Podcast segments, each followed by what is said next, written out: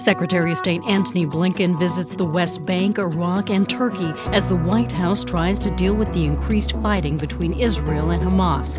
It's Monday, November 6th. This is WBUR's Morning Edition.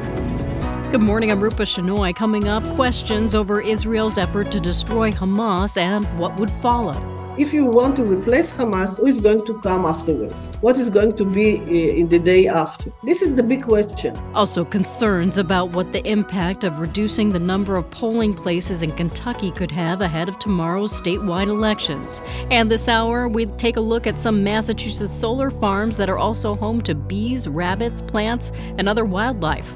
I would love to see this along the interstates and you know all these places where we have these panels. How beautiful would it be if you had this instead of grass? Patriots lose, mostly cloudy, near 50 today. It's 701. Now the news. Live from NPR News in Washington, I'm Korva Coleman. Israel's military says it has effectively divided the northern and southern parts of Gaza. NPR's Lauren Frayer reports from Tel Aviv. This comes ahead of an expected Israeli advance into Gaza's largest city. Israeli forces have basically encircled Gaza City and cut off phone, 4G, and internet services. One Palestinian service provider says it's working to gradually restore connectivity. This is after Israeli airstrikes hit two refugee camps in central Gaza, killing scores of residents, according to local health officials. The king of neighboring Jordan tweeted photos of his country's military airdropping urgent medical aid to a Jordanian field hospital there. Local officials say the death toll in Gaza is around 10,000 after Hamas militants killed more than 1,400 people in Israel and took more than 240 hostage. The U.S. has been urging Israel to pause its attacks for humanitarian reasons. CIA Director William Burns is visiting Israel today. Lauren Frayer, NPR News, Tel Aviv. The United Nations is appealing for well over $1 billion to cover life saving aid to millions of people in Gaza and the West Bank. Lisa Schlein reports from Geneva the aid is supposed to last only through the end of this year. The UN reports the situation in Gaza has grown increasingly desperate following the massive bombardments in the territory. UN humanitarian spokesman Jens Laerke says priority needs are for food, water, healthcare, shelter, and hygiene. Our ability to ease the suffering of the Palestinian population will depend on adequate funding, safe and sustained access to all people in need wherever they are, sufficient flow of humanitarian supplies, and, importantly, fuel. Israel refuses to allow fuel into the Gaza Strip, saying Hamas is hoarding fuel for military purposes. The UN is calling for a humanitarian pause to allow critical aid to enter Gaza. For NPR News, I'm Lisa Schlein in Geneva. Former President Donald Trump is scheduled to testify today in his New York civil fraud trial. NPR's Marie Andrusovich tells us his court appearance follows testimony last week from two other defendants in the case, his two eldest sons. Trump is the only witness expected to testify today, according to a state attorney.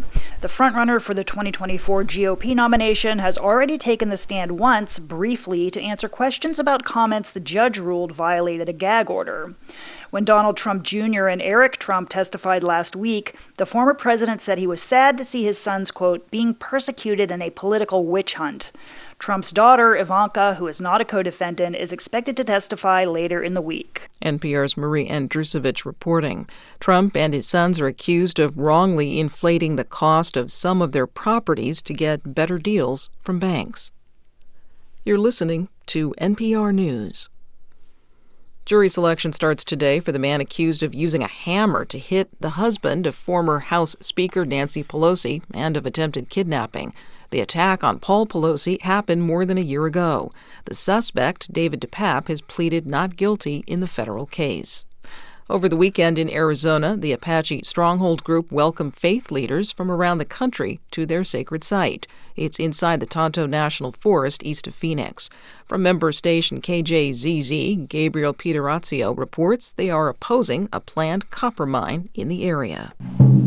The Apaches blessed themselves and burned tobacco before letting their settler siblings, as they say, walk around the campfire twice. Mennonites, evangelical Christians, Jews, and others prayed underneath the shade of sacred trees for Oak Flat a holy site where the Apache believe mountain spirits reside.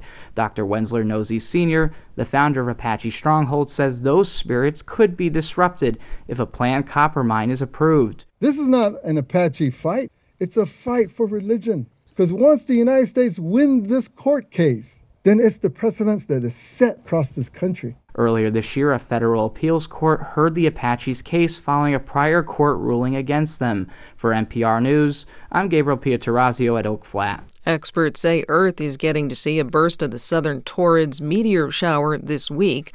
The shooting stars have already been active, but the American Meteor Society says the shower will peak this week. Some of these meteors can glow brighter than Venus. This is NPR. I'm Rupa Shenoy. This is WBUR in Boston. Governor Maura Healey is bracing for the state's shelter system to reach capacity this week. There are just a few dozen slots left before the state hits the 7,500 family cap set by the governor. And 40 to 50 families are arriving every day from outside the state to seek shelter. Healey told WCVB's on the record that the state is entering a new phase of the response to the influx of migrants.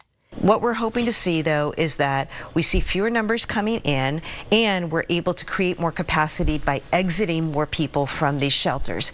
Uh, it's also the case that we've had churches and other organizations step up mm-hmm. and, you know, um, partner with us on placing people. She called on the Biden administration to help expedite migrants' work permits and provide more resources to free up space in the shelters. Public schools in Everett have a new acting superintendent. The school committee appointed Bill Hart to the role. The Boston Globe reports Hart serves as the chairman of the city's Board of Assessors. He's stepping in for Superintendent Priya Tahiliani. She's on paid leave following allegations of a hostile work environment. She denies those allegations. Tahiliani is Everett's first superintendent of color.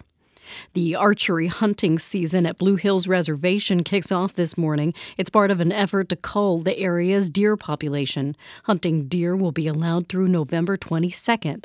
Archers are only allowed to hunt Monday through Thursday. Hikers visiting the Blue Hills are being asked to wear bright colors. It's 707. We're funded by you, our listeners, and by Delta Dental, reminding you that a healthy smile is a powerful thing. Discover the connection between oral and overall health at expressyourhealthma.org.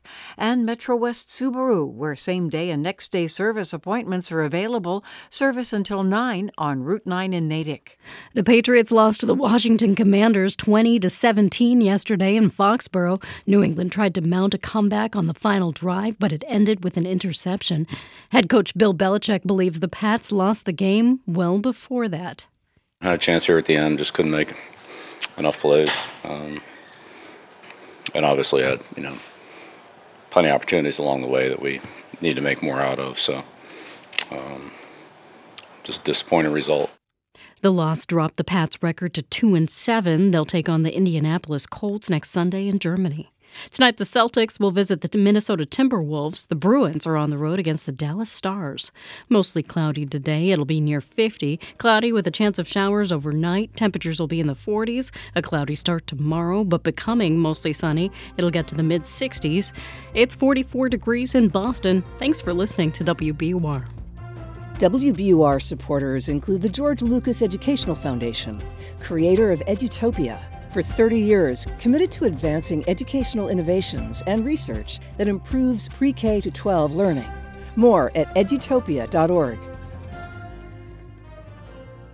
This is Morning Edition from NPR News. I'm Michelle Martin in Washington, D.C. And I'm Martinez in Los Angeles, California. As Israel presses its military operation in Gaza, it says it will never again let Hamas rule the territory. But Here's the problem for Israel. Right now, no one else wants to rule the Gaza Strip.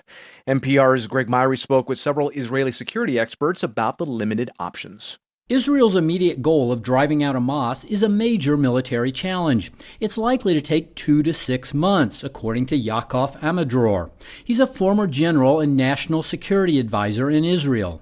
We will not allow an organization to be on the other side of the fence with capabilities to attack the civilians and to launch rockets into Israel. Israeli troops have swiftly taken over much of northern Gaza and encircled Gaza City.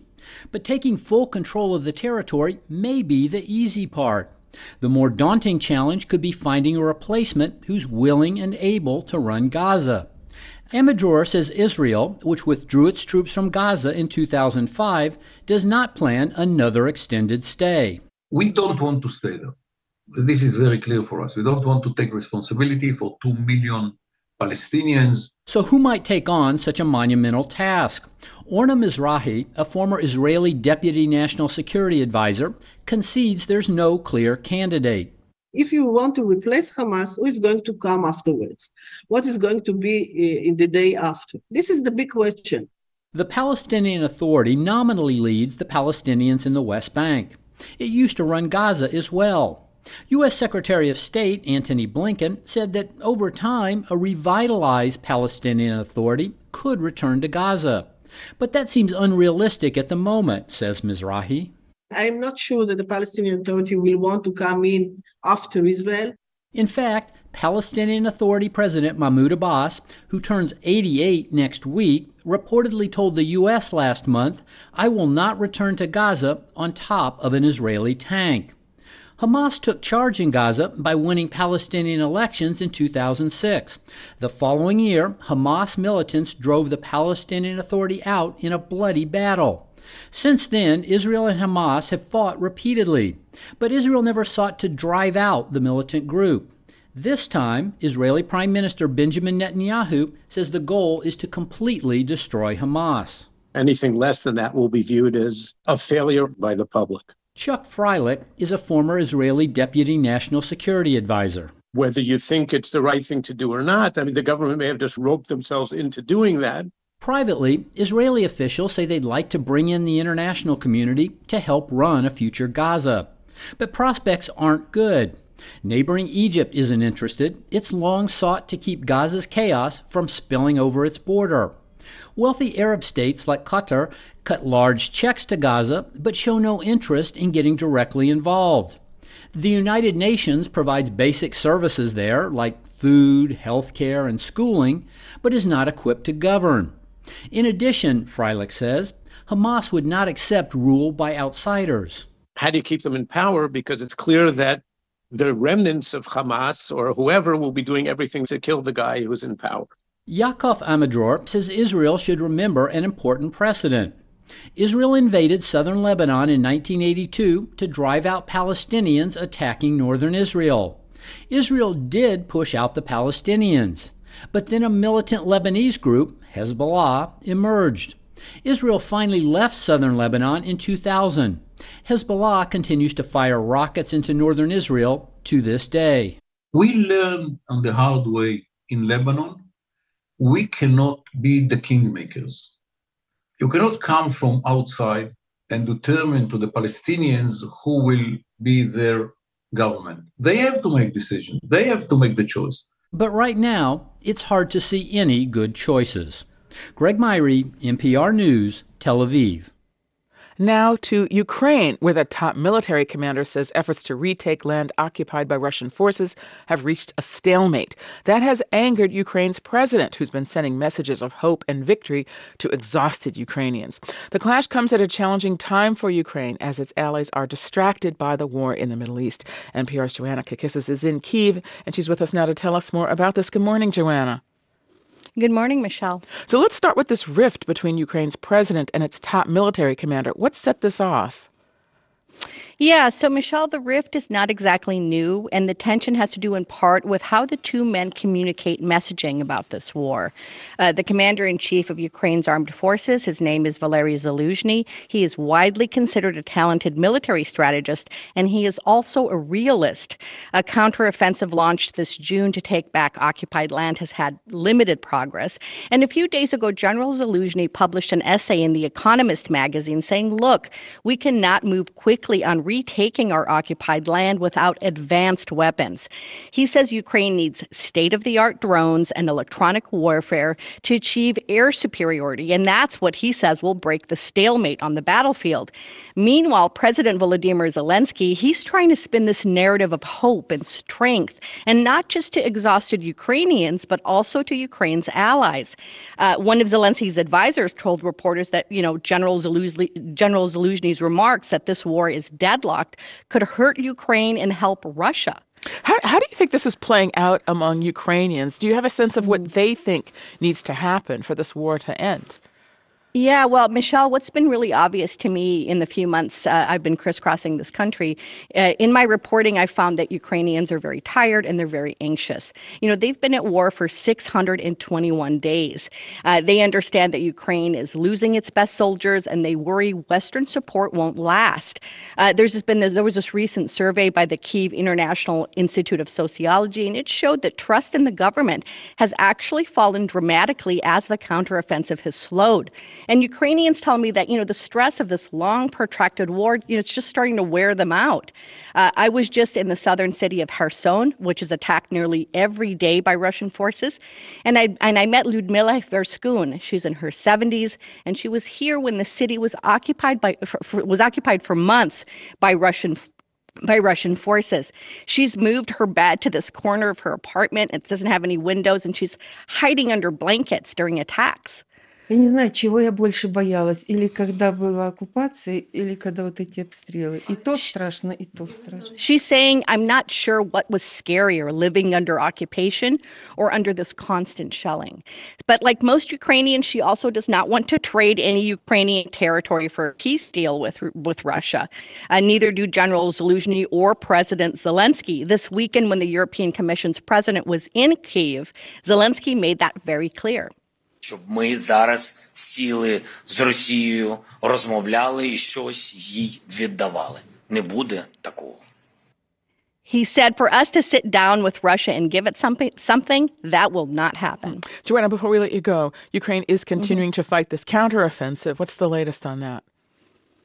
So, you know, the front line in the south, it's stalled right now. It's heavily landmined. And so the Ukrainians are struggling to advance.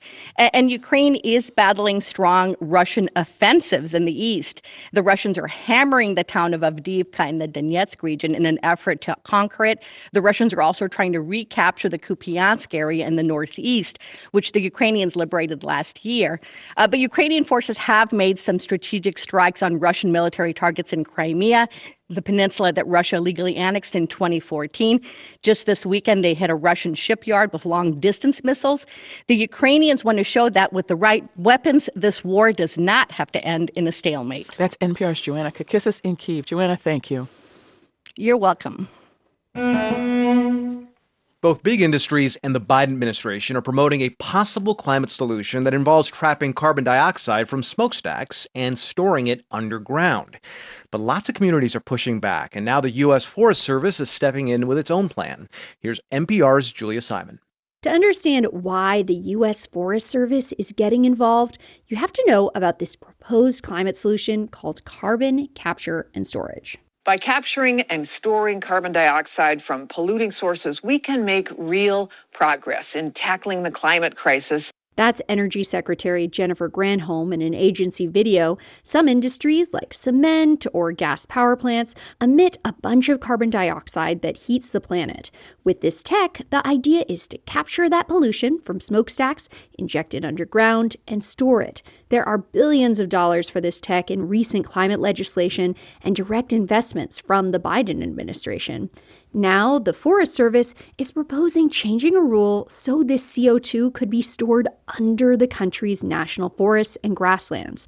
But environmental groups and researchers have concerns. CO2 pollution will need to be transported via pipeline for storage, says June Sequeira, a research fellow with Boston University to get the CO2 to the injection site in the midst of our national forests, they've got to build huge pipelines Sequeira says building those CO2 pipelines may require clearing a lot of trees, and there are concerns about pipeline safety. If a pipeline breaks, CO2 can displace oxygen, and can be hazardous, says Victoria Bogdan Tejeda, attorney at the Center for Biological Diversity. It's a deadly asphyxiant whether it leaks near a town or whether it leaks near a forest. Across the country, locals have been pushing back against proposed carbon dioxide pipelines in their communities. Last month, Navigator CO2 Ventures canceled a proposed multi state CO2 pipeline in the Midwest, citing unpredictable state regulatory processes. The Forest Service did not respond to NPR's questions about potentially allowing CO2 storage on national forests. Public comments on the proposed rule change are open until January 2nd. Julia Simon, NPR News. And then there were none. No more Army bases named for Confederate generals. The years long renaming process has been completed. That story later today on All Things Considered. To listen, tell your smart speaker to play NPR or your member station by name.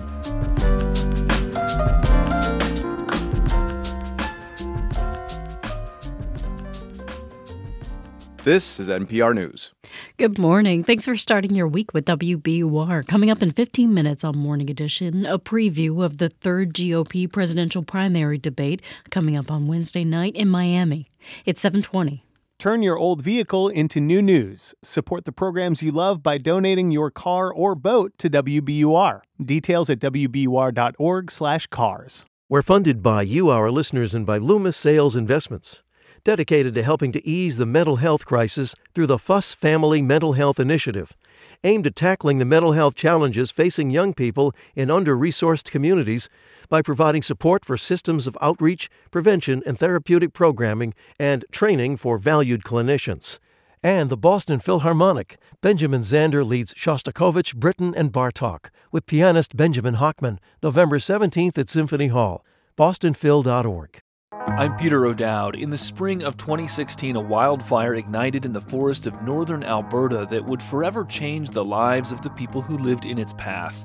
The towering inferno turned 2,500 homes to ash and gave us a hint of what's to come. We haven't seen what climate change has in store for us in the 21st century. That's here and now. Listen today at noon on 90.9 WBUR.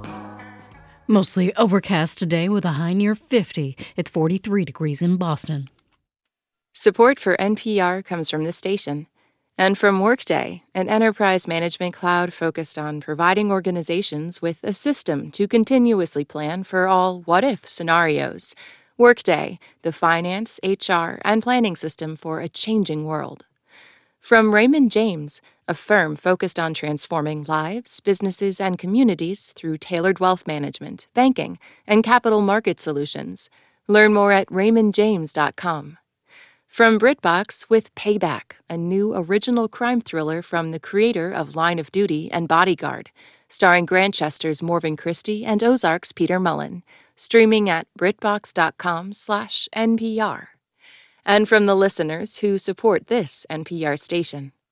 It's Morning Edition from NPR News. I'm E. Martinez. And I'm Michelle Martin. Virginia voters decide this week whether the state legislature will remain under Democratic control or Republicans will take over.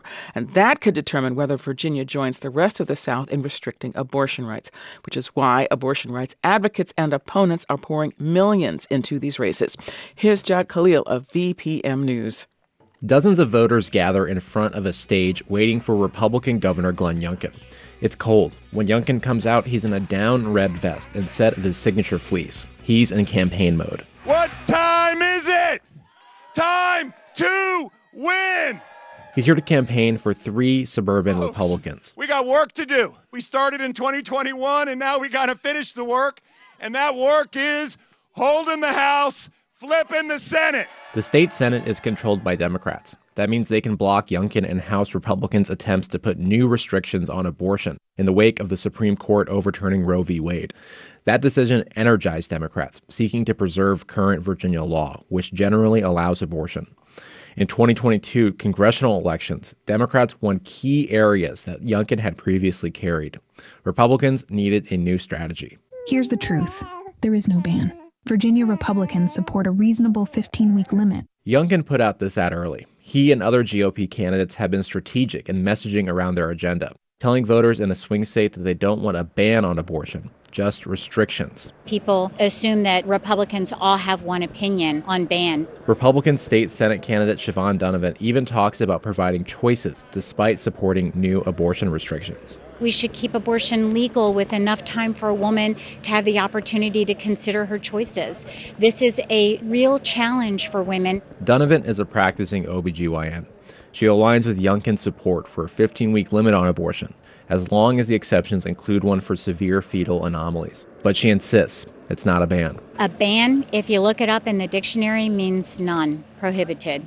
That is fear mongering language that they're using. 93% of abortions took place at or before 13 weeks, according to 2020 data from the CDC, and another 6% between 13 and 20 weeks. Abortion advocates say that the most affected by a potential 15 week ban are those who are rural, poor, or experiencing domestic partner abuse. This conversation about X or Y number of weeks isn't actually effective, says Celinda Lake, a Democratic pollster. 15 week bans, six week bans, people get very confused about that. People aren't very good at math or biology, as it turns out.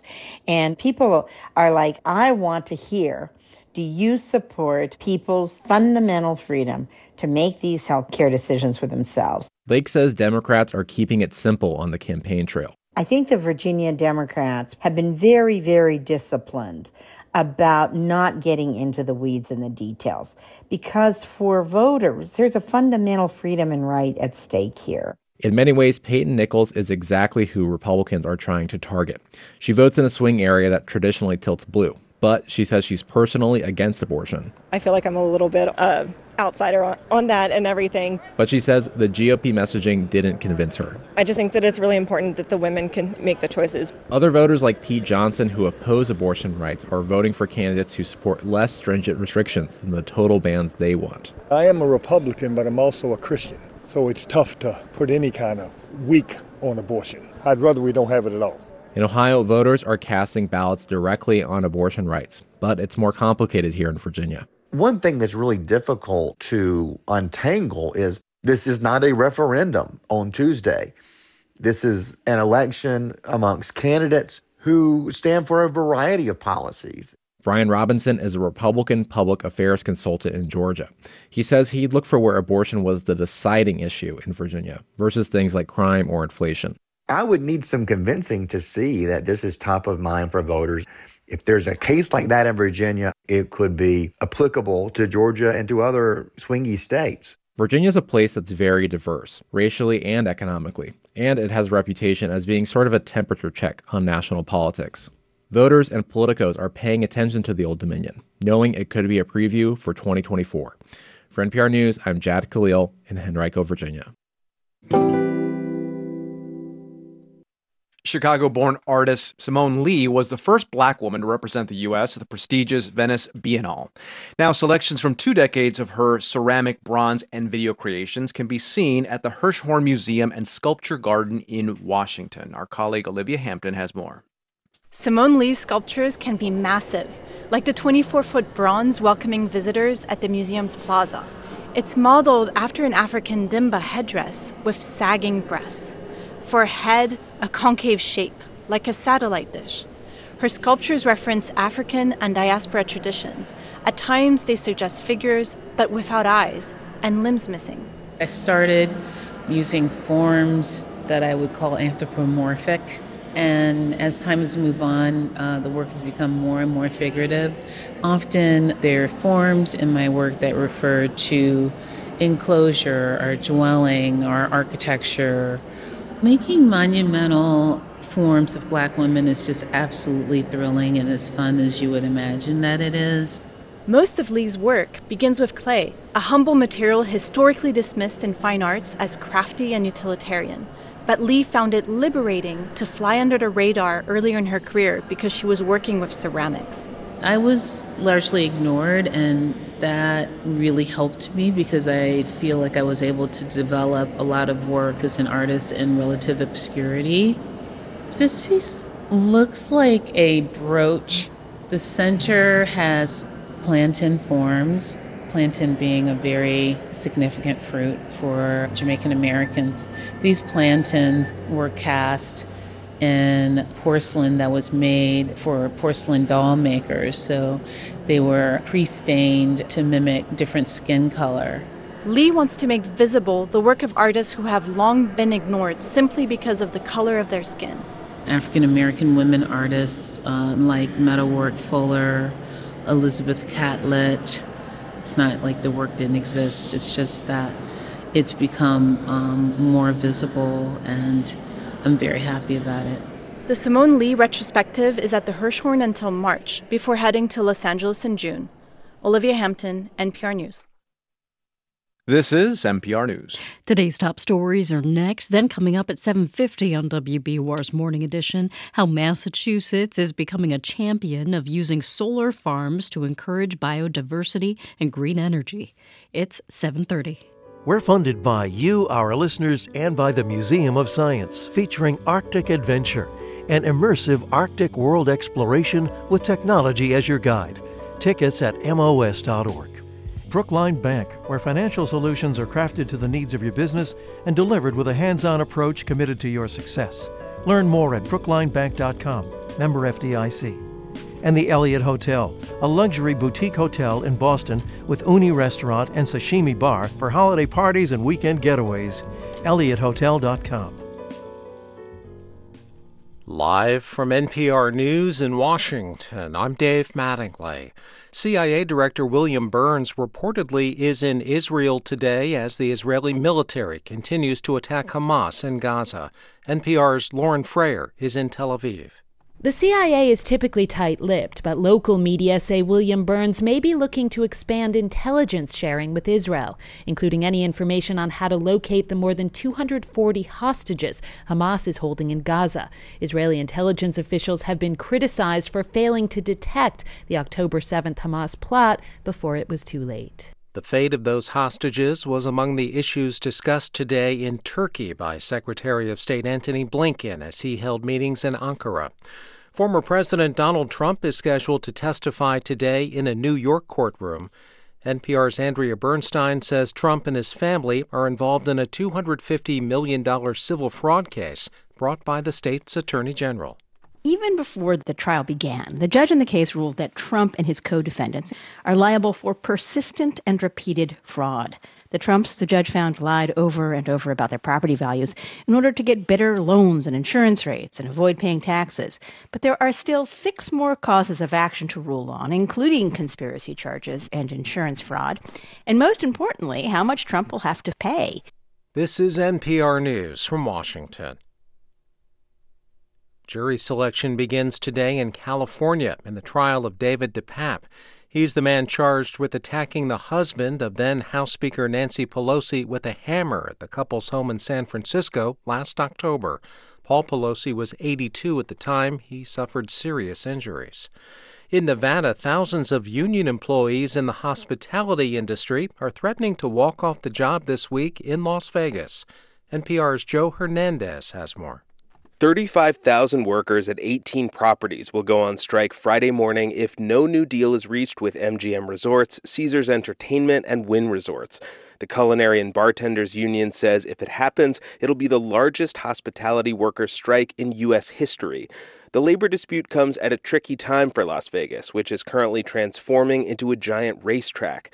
Later this month, Formula One is scheduled to hold its first race in the city since 1982, a major sporting event that's expected to pack Las Vegas with tourists. Union officials are asking race attendees not to cross any picket lines or patronize any hotels or casinos involved in a labor dispute. Joe Hernandez, NPR News. Later today in Delaware, President Biden is expected to announce billions of dollars will be spent to upgrade passenger rail in the Northeast Corridor from Washington, D.C. to Boston. Dow futures are up 17 points. I'm Dave Mattingly in Washington. This is WBUR in Boston. I'm Rupa Shenoy. Governor Maura Healey will swear in members of a new state council for veterans services today. The council will work to assess the state's current veterans programs. Healey says the council is needed to elevate services for veterans across Massachusetts. City and federal officials representing Boston plan to host a clinic today about public service loan forgiveness. They plan to share resources with government and nonprofit workers. Staff will help borrowers figure out their federal loan types and enroll in income driven repayment plans. Boston Mayor Michelle Wu and Senator Elizabeth Warren are expected to speak at the event. A Boston champion for women in politics plans to wind down her operations next year. Barbara Lee tells the Boston Globe she'll wind down the Barbara Lee Family Foundation by the end of next year. Lee has helped women, including Governor Healey and Boston Mayor Michelle Wu, launch their political careers. Her staff says she's given more than $2 million in donations to female candidates. It's 734. WBUR supporters include Blue Cross Blue Shield of Massachusetts, Medicare plans for every lifestyle and budget. Visit bluecrossma.com/go. The Patriots lost to the Washington Commanders 20 to 17 yesterday in Foxborough. The Patriots will play the Colts next Sunday in Frankfurt, Germany. Tonight the Bruins visit the Dallas Stars while the Celtics visit the Minnesota Timberwolves. Near 50 today under mostly cloudy skies, upper 40s tonight and there's a slight chance of showers. Tomorrow cloudy skies gradually clear. We'll have a mostly sunny day in the mid 60s. It's 43 degrees in Boston. You're with WBUR. Support for NPR comes from this station and from Melville Charitable Trust, committed to ensuring all people have a safe, stable, and affordable home that allows them to thrive. Information about ways to prevent and solve homelessness is at melvilletrust.org. From the Doris Duke Foundation, which aims to support the well being of people and the planet for a more creative, equitable, and sustainable future. And from the Public Welfare Foundation, committed to advancing transformative youth and criminal justice reforms. It's Morning Edition from NPR News. I'm Michelle Martin in Washington, D.C. And I'm A. Martinez in Los Angeles, California. The third Republican presidential primary debate will be held this week in Miami. Now, a lot's happened since the last GOP debate was held in late September. Israel went to war against Hamas. A rebellion in the House GOP conference led to the ouster of Kevin McCarthy. Then, after weeks, a new speaker, Mike Johnson, was voted in.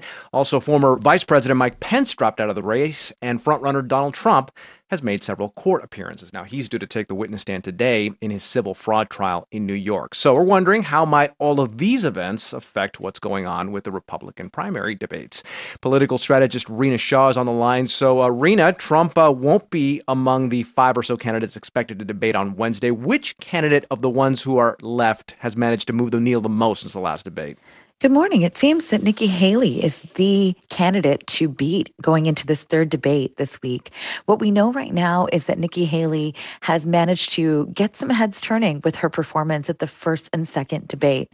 The question now becomes how much runway is she able to really make up between herself and Trump? That is going to be the question du jour as we even move past this third debate. It's taking place in Miami. Of course, there's somebody on the stage who runs that state the governor of Florida, uh, we are looking at Ron DeSantis as a person who was the one to be coming into this primary season. And now we're not sure what his performance is going to look like on the stage. But one thing is for sure, he still manages to hang 10, as the youngsters would call it, with Nikki Haley and Vivek Ramaswamy. That trio is one to watch. It's, is it a home state advantage for DeSantis, you think? I wouldn't be so sure. Mm. Let's not forget where he seems to lack sometimes on the issues. Uh, abortion is something he has never quite come out and talked about his exact actions in the state, which were done in the dark of night, the six week ban.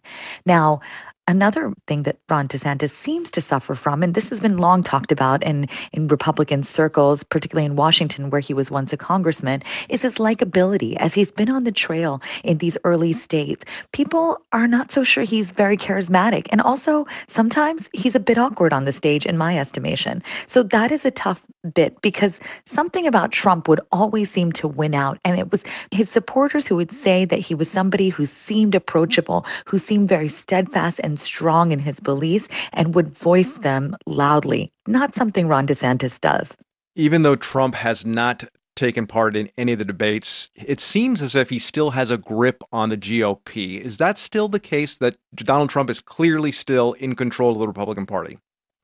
Well, certainly with the exit from the field of former Vice President Pence, that puts more light on how Trump seems rather unbeatable when his own VP couldn't seem to make up for that very fact that uh, he could be a top challenger to these others in the field.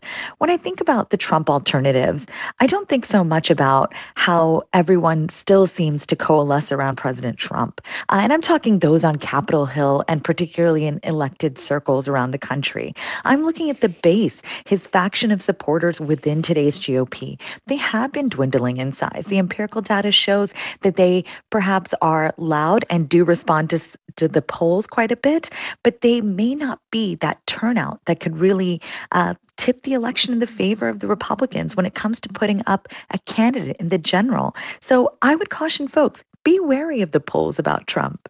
Political strategist Rina Shah is a former senior congressional aide to two Republican members of the House. Uh, Rina, thank you very much for your time. Thank you. Kentucky voters are heading to the polls for statewide elections, but many may have to figure out where to vote or make a new plan to get there. That's because several counties have consolidated polling places, a move that is raising some concerns about ballot access. Kentucky Public Radio's Justin Hicks has this report. Lewis County is one of the most sparsely populated places in Kentucky.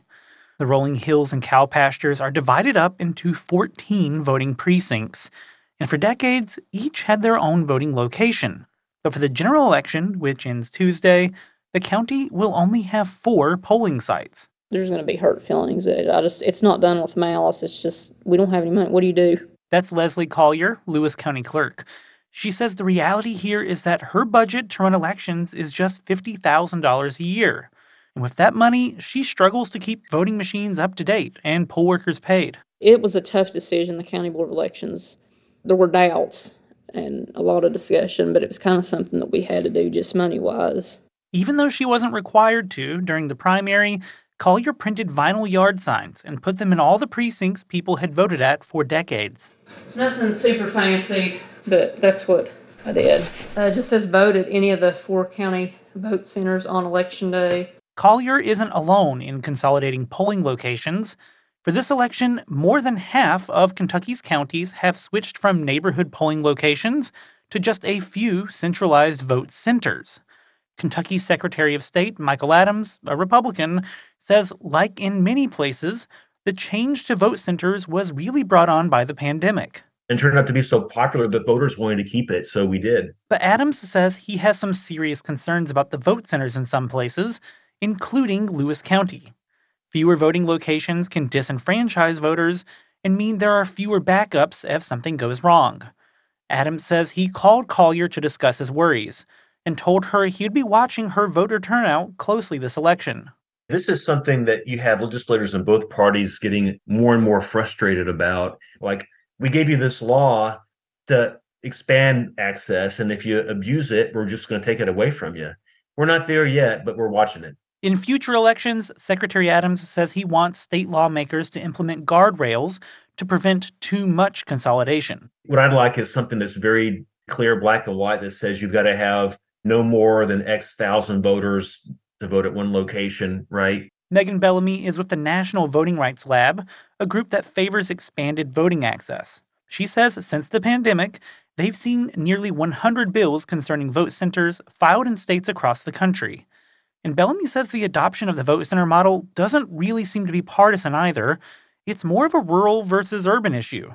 Urban centers may not have the same need to create a vote center. It's already convenient enough, it's accessible enough, versus in some of the more rural areas where they're looking to maybe fill some gaps where it comes to their funding. While her group advocates for vote centers to be used in addition to precincts, Bellamy says consolidation isn't all bad. Where you're thinking about you know, convenience and all those factors that we outlined is working for many voters, Back in Kentucky, Secretary Adams says counties are set to get some more funding for new technology, and that could mean more places to vote in the next election. For NPR News, I'm Justin Hicks in Louisville.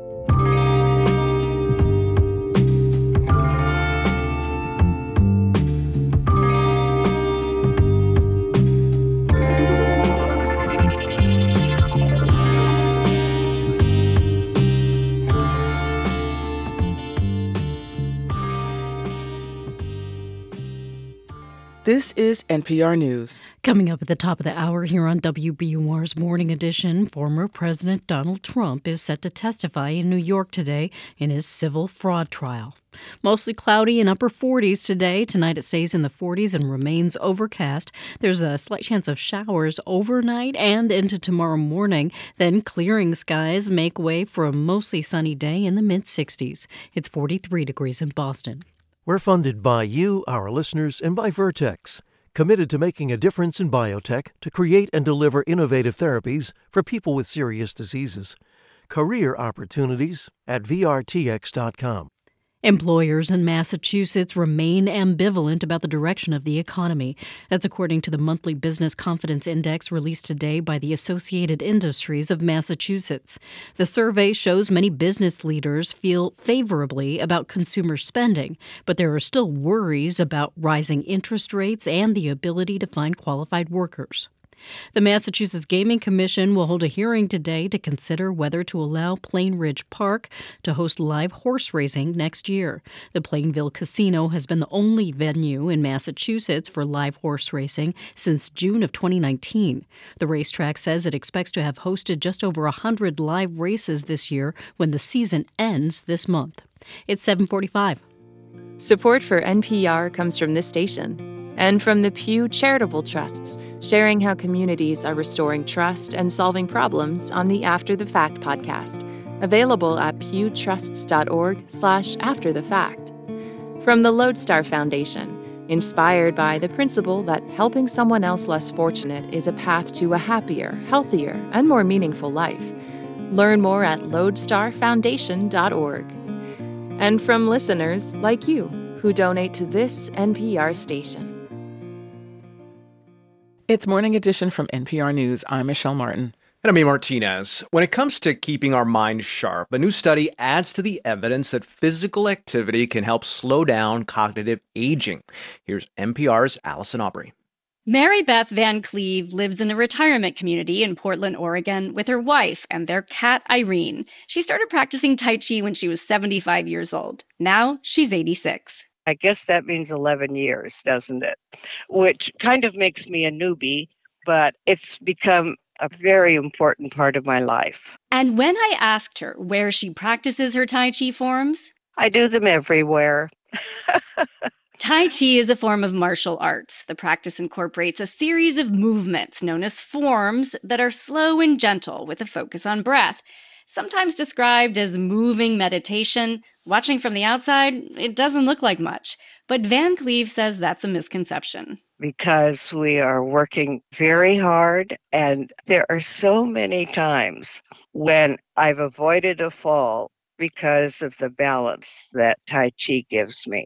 The practice helps maintain strength, and it's easy on the joints. And in addition to better balance, new research adds to the evidence that practicing Tai Chi can slow down cognitive decline. Here's study author Dr. Elizabeth Eckstrom, Chief of Geriatrics at Oregon Health and Science University. In Tai Chi, you have to memorize the moves, right? And then you have to be able to execute them in a consistent pattern. So you're getting that physical activity plus having some memory piece to it. As part of the study, about 300 participants in their 70s and older who all had mild memory decline took a 10 minute test to gauge their cognitive function.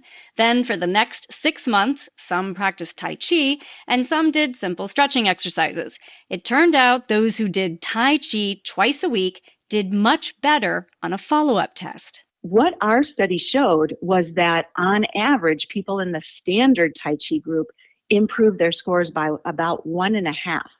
So you've basically just given yourself three extra years. Eckstrom explains that people with mild cognitive decline typically lose about a half point per year on the cognitive test. But by practicing Tai Chi, the study suggests people can significantly slow down cognitive decline, What's new here is that Eckstrom also had participants add something to their practice to make it tougher. For instance, she'd have them spell a word forwards and backwards while they did their Tai Chi moves. So that you're really forcing your brain to think hard while you're also doing this very fluid mind body movement. It turns out people who tried this form of Tai Chi doubled their improvements on the test score. Twice as much as with standard Tai Chi. And we've just given you six extra years of cognitive function. So that's a lot. It's not clear whether everyone could benefit so much, and of course, you have to stick with it to see the benefits. If you're able to keep doing this two or three days a week on a routine basis, you're going to get a lot of extra years before you hit that decline into dementia. Hopefully, adding quality years to the lifespan. Allison Aubrey, NPR News.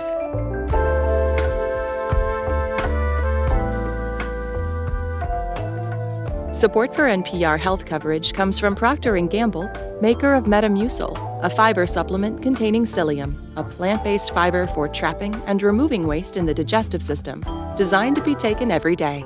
More at metamucil.com. This is NPR News. Coming up at 825 here on WBUR, WBUR's Anthony Brooks brings us another story about local people reinventing their lives. Today, the third act story of a mother of two who overcame doubts to go back to college. It's 750. WBUR supporters include Ocean State Job Lot, partnering with customers to help veterans stay warm by giving coats to those in need. OceanStateJobLot.com. And Boston Ballet's The Nutcracker. Beloved characters and stunning dancing will enchant audiences of all ages. Starts November 24th. Tickets at bostonballet.org. Two years ago, a former detective set out to track down an uncle who had been missing for decades. It says the date of death was July 19th, 2020, which would have made Uncle Caesar 64 years old. And it says place of disposition is City Cemetery at Hart Island. We continue the Unmarked Graveyard series on the next All Things Considered from NPR News. Listen today starting at 4 on 90.9 WBUR. Here's a look at some of the stories we're following this Monday morning. The Israeli military says it has split Gaza in two as it advances troops toward Gaza City. Former President Donald Trump is expected to testify today in a civil trial accusing him of inflating costs of properties to get better rates from banks. And the trial for the man accused of attacking the husband of former House Speaker Nancy Pelosi gets underway today. Stay up to date on the news all day here on 90.9 WBUR and on the WBUR app. WBUR supporters include MathWorks, creators of MATLAB and Simulink, sponsoring Discovery Museum's more than 2,500 traveling science workshops for Massachusetts schools. It'll be mostly cloudy and near 50 today, still overcast tonight and in the 40s. There's a slight chance we'll see some showers overnight and into early tomorrow. Then it'll gradually become a mostly sunny day on Tuesday. Temperatures will rise to the mid 60s. It's 44 degrees in Boston.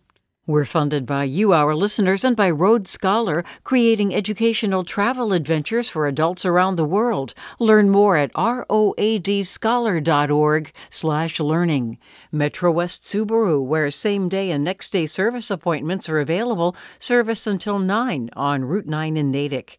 And Office of the Massachusetts State Treasurer. Check to see if you have unclaimed property at findmassmoney.gov. This is WBUR's Morning Edition. I'm Rupa Shenoy. There's a solar farm at the Arnold Arboretum in Boston that's a little bit unusual. It's full of bees, thousands of them, and that's a good thing. It was one of the first pollinator friendly solar farms built in Massachusetts.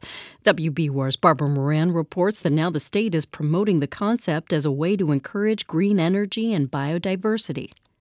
We're going to follow a little mulch path down this way. In some ways, the one acre solar farm at the Arnold Arboretum looks pretty typical. There are rows of steel posts holding blue solar panels up to the sky.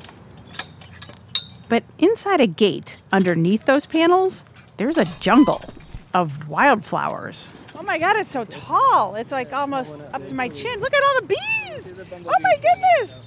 There's so many bees. we can walk around. We'll get it better. Yeah. There's some easier, easier bumblebee access. They're everywhere. Arnold Arboretum horticulturist Brendan Keegan points out why the bees are here. Local plants and flowers like milkweed, foxglove, lupin. And this is wild bergamot, or oh. bee balm. Bee balm is another common name for it. And they're they're really loved by all sorts of pollinators. It is just a buzzing hum of insects going nuts. Ned Friedman is the director of the Arnold Arboretum. He says when they decided to build a new solar array, they wanted more than just green energy, they wanted an ecosystem.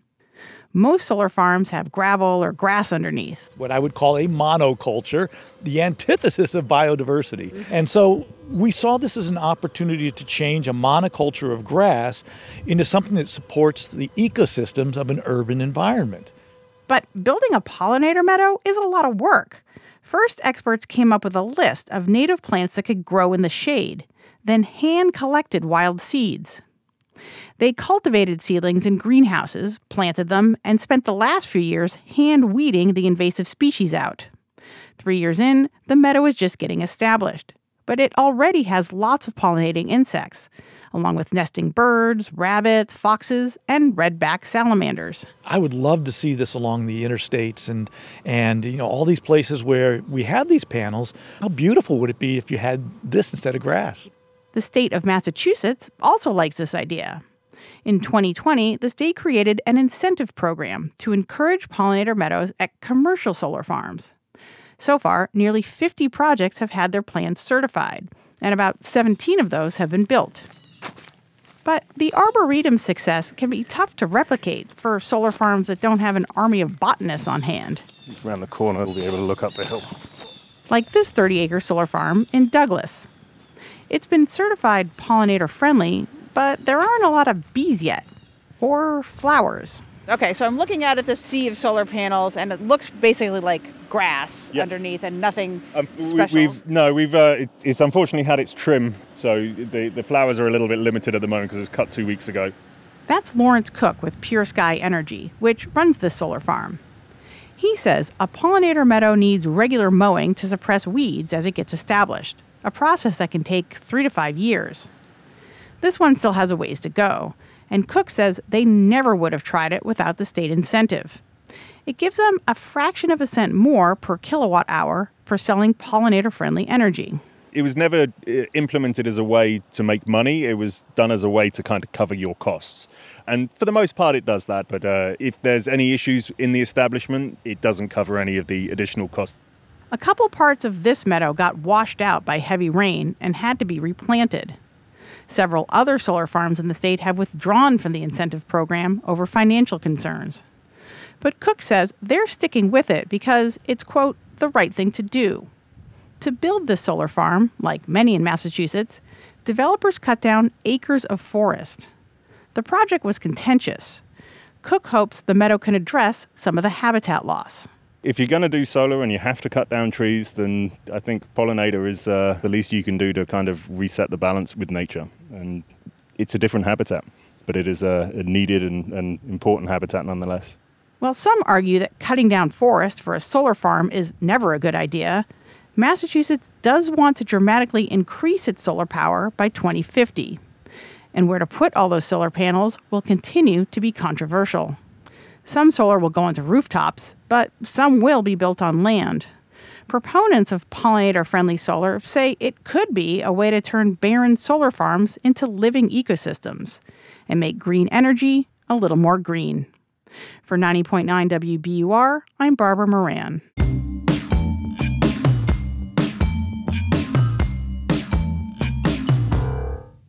These days, the answer to almost any question is just a few keystrokes away. But before the internet, searching for information could be much more time consuming. So a lot of people turned to one publication that brought volumes of information together. The hippies called it a hippie Bible. Steve Jobs called it the internet before the internet. We called it access to tools. Stewart Brand was a co founder of the Whole Earth Catalog, a kind of how to guide for life in the 60s and 70s. And, you know, for the price of a book, you could learn how to make guitars, but just as easily fix a motorcycle or raise goats or bees. By 1972, the Whole Earth Catalog had sold more than a million copies and won the National Book Award. It also let readers tune in to what was then called the counterculture. You open it up, and there are, you know, pictures of wagons and tractors, but also calculators and psychedelic imagery. It's like, wait a minute, where is this world? Stanford University professor Fred Turner says it opened the door for a digital world. And so the computer becomes sort of a tool like the ones formerly offered in the Whole Earth Catalog and the catalog itself becomes a model for an early and really important virtual community. Brand had a hand in one of the earliest online communities when he pulled content from the original Whole Earth catalog to create the Whole Earth Electronic Link and give users a place to share ideas in real time. And that led to real discourse. Thanks to the San Francisco art collective Gray Area, a nearly complete collection of whole earth publications is now available for visitors to flip through online, putting the internet before the internet on the internet.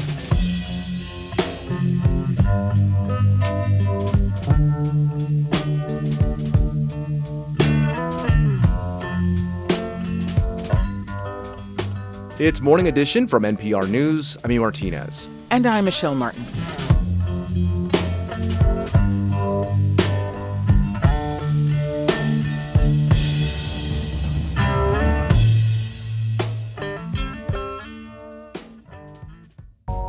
I'm education reporter Carrie Young, and this is 90.9 WBUR FM Boston, 92.7 WBUA Tisbury, and 89.1 WBUH Brewster.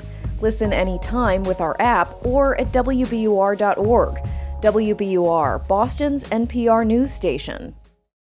Israeli officials say their troops are poised to enter Gaza City despite U.S. Secretary of State Antony Blinken's visit to the region to urge a pause in the fighting. It's Monday, November 6th. This is WBUR's Morning Edition. Good morning. I'm Rupa Shenoy. Coming up, former President Donald Trump is set to testify today in his company's civil fraud trial.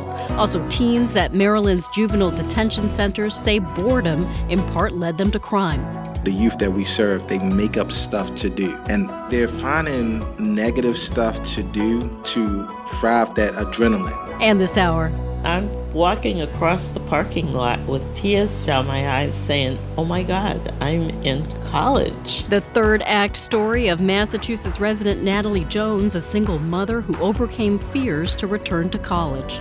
In sports, Patriots lose, mostly cloudy, near 50 today. It's 801. Now the news. Live from NPR News in Washington, I'm Korva Coleman. It's been about a month since Hamas attacked Israel, killing more than 1,400 people, mostly Israelis. Israel's military has responded with weeks of attacks in Gaza. The bombings have now killed more than 10,000 Palestinians. There are fears that war will spread in the region. Secretary of State Antony Blinken raced back to the Middle East. He concluded that visit today in Turkey. We've also had very important conversations throughout this trip uh, with countries in the region on the role that everyone can play in making sure that the conflict doesn't expand, doesn't spread to other countries. Separately, CIA Director William Burns is reportedly visiting Israel for meetings. The Biden administration is focused on about 240 hostages held by Hamas. Several of them are Americans. Former President Donald Trump is expected to take the stand today in his New York civil trial. A judge has already ruled that he and other co defendants illegally boosted the value of some of their real estate properties so they could get better deals from banks. Trump denies the allegations and insists that they are political. Trump's two elder sons have already testified in the case.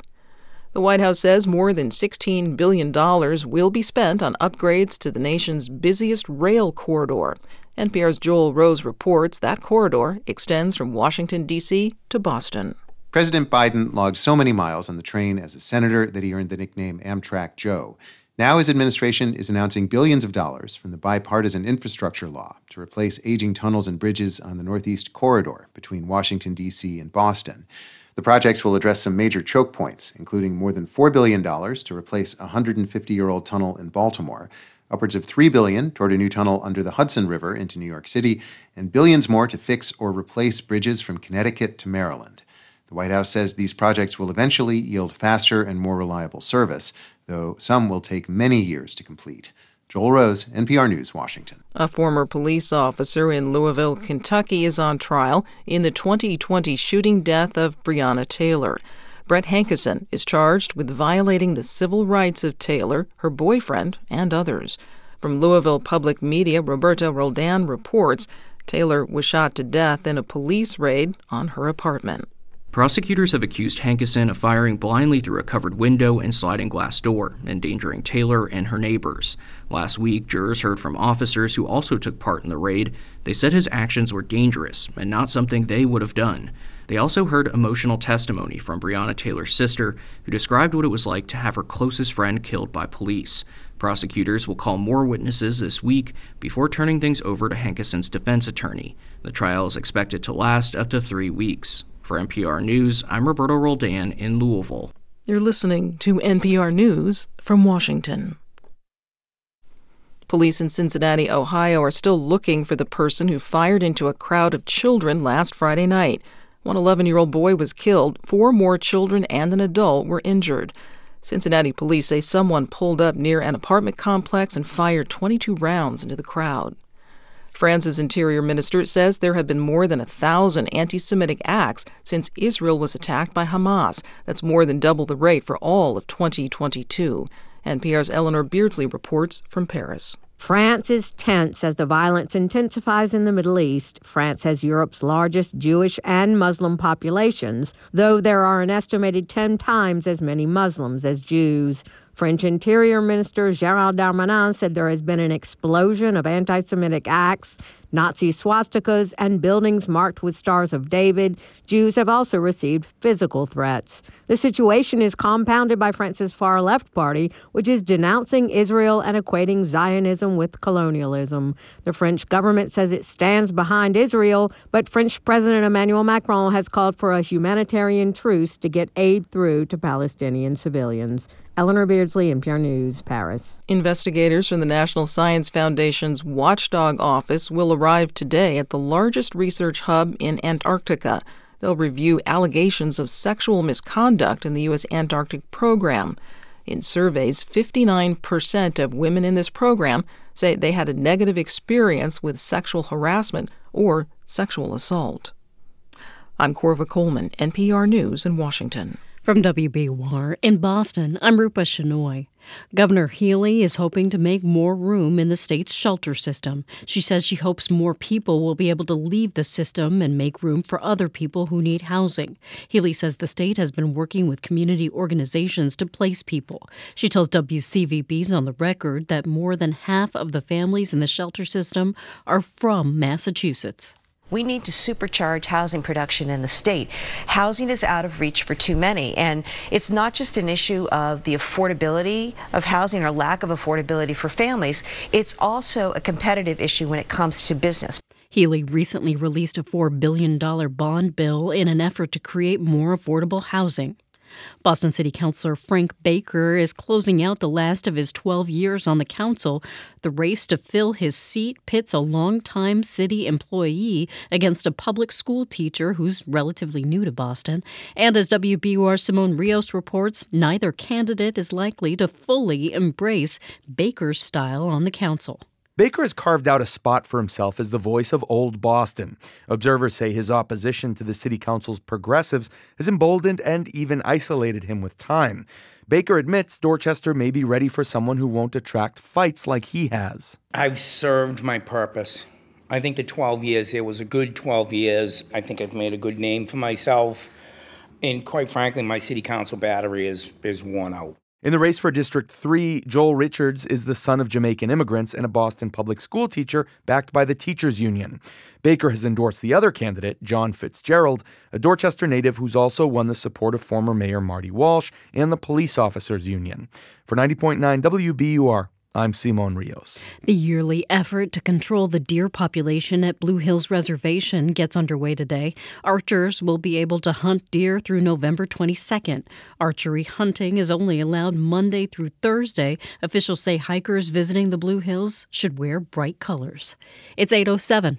We're funded by you, our listeners, and by BU's Metropolitan College, offering graduate degrees providing competitive skills in the field of marketing. Find on campus master's programs in areas such as advertising and innovation and technology, along with online degrees in health communication and global marketing management.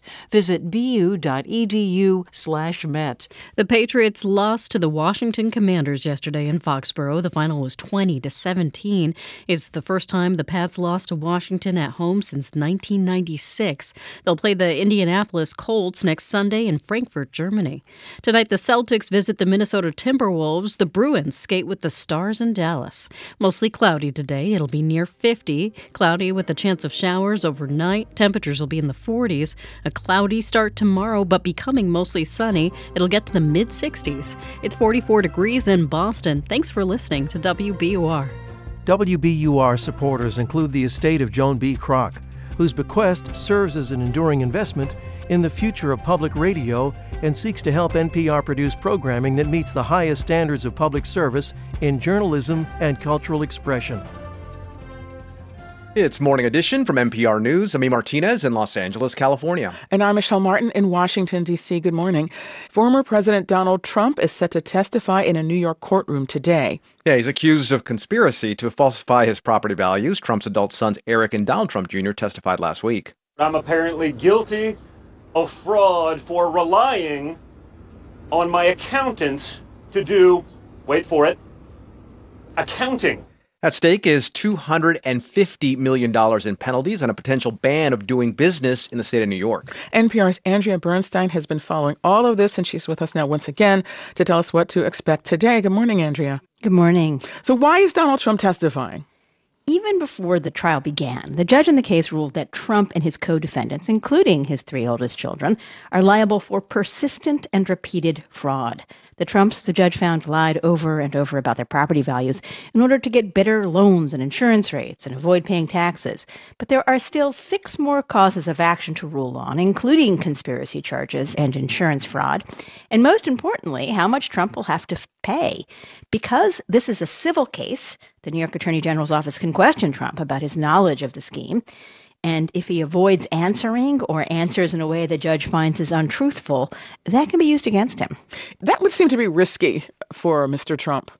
Yes, and already in this case, the former president was unexpectedly required to take the stand, and it did not go well. This was a couple of weeks ago during the testimony of Michael Cohen, who described how Trump would repeatedly ask him to reverse engineer property values to get the values up to where he wanted. Outside the courtroom, Trump attacked, quote, a person who's very partisan sitting alongside the judge. Trump had already been fined and given a gag order for going after the judge's clerk. So the judge put Trump on the witness stand and asked Trump about that. Trump insisted he was talking about Cohen, not the clerk.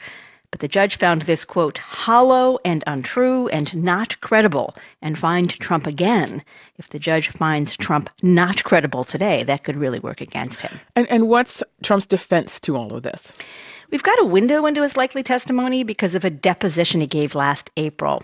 In it, he repeatedly referred to his golf courses and developments as Mona Lisa properties, with the worth set by the beholder. For example, Mar-a-Lago, he said, could fetch over a billion dollars when he paid 18 million. The Saudis, he said, would pay big money for a golf course in Turnberry, Scotland, and so on. But one of the biggest lines of defense he kept repeating is this. He referred to what he called a worthless clause in the statements of financial condition. That is a disclaimer that says banks should do their own appraisals. So whatever he, Donald Trump, attested to, he argued, didn't matter because the banks and other parties should have checked his work. Interesting. So, so that's the legal defense. Or are there any other arguments we would expect him to make, or we should expect him to make? In his deposition, Trump kept talking about how the attorney general should be fighting violent crime, not suing him. He said that's what's bringing values down in New York. And his legal team spent a good deal of the end of the testimony last week attacking again the judge's clerk. They got a gag order for that. It's a way of undermining confidence in the proceeding that could all but end Trump's ability to do business in New York and force him to fork over hundreds of millions of dollars. Briefly, what's next? Trump's testimony is scheduled for just one day. Ivanka Trump testifies Wednesday, and then the AG rests her case. After that, defense witnesses. That is NPR's Andrea Bernstein. Andrea, thank you. Thank you. We've all read the stories or seen them in the news, or maybe we've lived it ourselves. Carjackings, public brawls, shootings, smash and grab robberies. Baltimore police data reveals more than 7,000 cars have been stolen in the city so far. Two incidents, two young people shot, Well, several other businesses have been burglarized over the past week. These are excerpts from Baltimore area news reports. Now, violent crime is unsettling in any case, but what makes it even more disturbing is when kids are involved as victims or as perpetrators or both. And when it does happen, we often hear from the police or advocates or public officials. But kids who are involved in crime are rarely heard in all this. So we spoke with a group of teenagers in Maryland who've all been locked up in connection with violent crimes. The only restriction was that we identify them by their initials to maintain their privacy. In a later conversation, we're going to hear from Vincent Schiraldi. He's the secretary of Maryland's Department of Juvenile Justice. But first, once you build a deck with new timber and stuff, I mean, they want you to wait like over a year to. Right, right, right, We'd right. have stayed in this one when we built the place if it weren't for that. But Yeah. To Western Maryland, where young detainees from the Backbone Youth Center made improvements to a daycare center as part of a Habitat for Humanity project. They worked on stripping, sanding, and refinishing a deck to make it safe for little kids. I worked alongside them. It was hard work.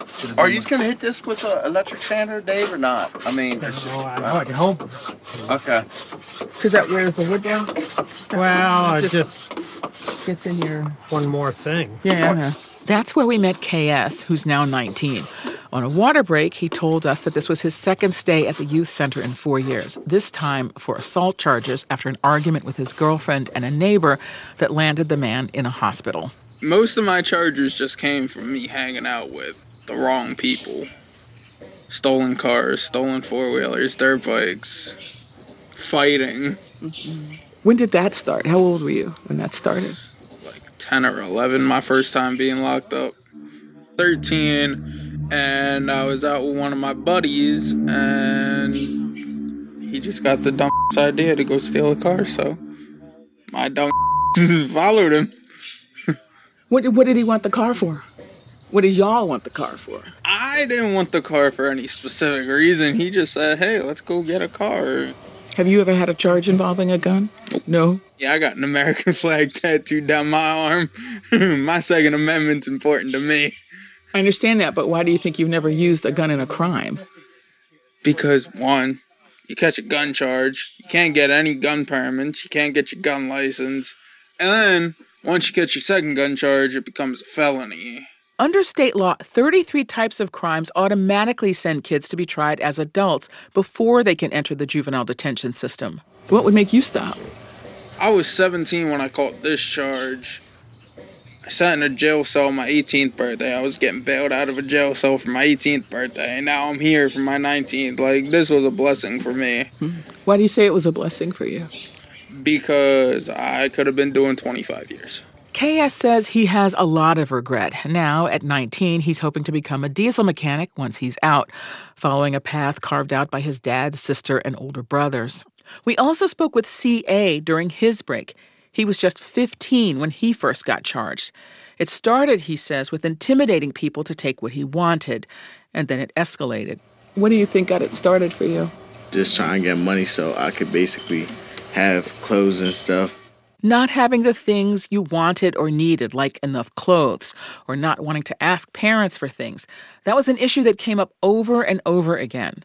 But another was boredom. Several kids told us they first got in trouble because they were bored, looking for something to do, and started hanging out with other kids who were bored and restless, and it went from there. What do you think made you want to do that? Being bored. Boredom, friends, and also fear of other kids. That also came up at our visit to the Juvenile Detention Center in Baltimore. You okay? All right, all right. Come on, man. That's where we met RS. He said he started carrying a gun when he was 12, and when I asked him why, he looked incredulous and said because he needed one. But for kids who are robbing people and taking cars and whatever, why do you think they're doing it? Some people just like to do it to show off, have fun. They just want to have something. I don't got it coming up. Well, my name is Marco Thomas. I'm a case manager supervisor with the Department of Juvenile Services for 20 years. My take on it is this they're bored. The youth that we serve, they make up stuff to do. And they're finding negative stuff to do to drive that adrenaline. If we take some of that energy and use it in a positive direction, then we can start to see some progress. So, is there something you really would like people to know about the kids you work with? Um, the only thing that I would say is these are our kids. These are the same kids that you're going to see downtown. These are the same kids that you're going to see, you know, at the mall, um, at the parks, or whatever the case may be around your children. So, you know, in order to make this world a, a better place, we need to help out all kids, regardless of where they're at. At Thomas's facility, we also met Jason. It was his fourth stay there since he turned 14 four years ago. I was bored with my homeboys, and I just said, let's go get a car. Like, how did you get the car? Yeah, I took it off.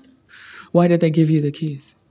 Fear, like, it was in fear of me. Like, Uh-huh. he see me and how aggressive, and my aggression, I guess.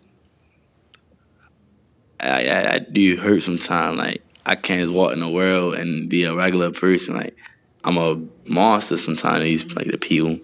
Hmm. How did that make you feel?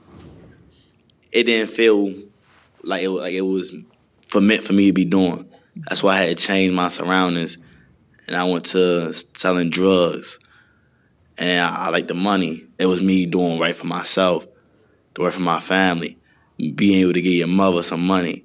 What are you trying to do now? I'm just trying to figure out how I'm going to survive in this world. What would help you? A lot of these programs that they have going on in the community, that's going to help. There's a lot of good people out here that really want to see a black man prevail in this world instead of seeing him in a casket somewhere mm-hmm. or in a prison somewhere.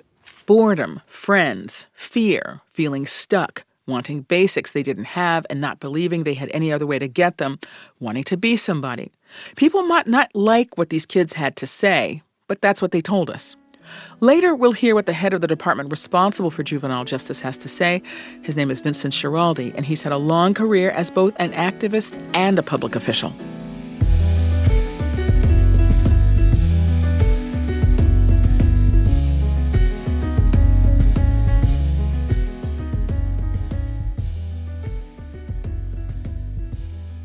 This is NPR News. Good morning. Thanks for starting your week with WBUR. Coming up in 15 minutes on Morning Edition, former U.S. Ambassador to NATO Ivo Daalder discusses the benefits and drawbacks of a humanitarian pause versus a ceasefire in the Israel Hamas war. It's 820. Turn your old car into new news. Support the programming you love by donating your vehicle to WBUR. Learn how at wbur.org/cars. We're funded by you, our listeners, and by the John S. and James L. Knight Foundation, helping public radio advance journalistic excellence in the digital age. Informed communities essential for healthy democracy. KnightFoundation.org. And the ICA, Art from the Caribbean and Beyond, in a groundbreaking new exhibition on view now. ICABoston.org.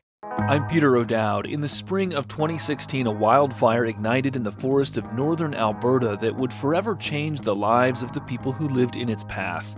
The towering inferno turned 2,500 homes to ash and gave us a hint of what's to come. We haven't seen what climate change has in store for us in the 21st century. That's here and now. Listen today at noon on 90.9 WBUR.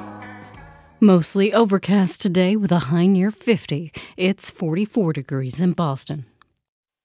Support for NPR comes from the station and from Subaru, featuring the new 2024 Subaru Crosstrek Wilderness with off-road capability and 9.3 inches of ground clearance, designed for adventure seekers.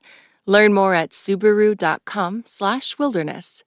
From the law firm Cooley LLP, with offices in the US, Europe, and Asia, Cooley advises entrepreneurs, investors, financial institutions, and established companies around the world where innovation meets the law.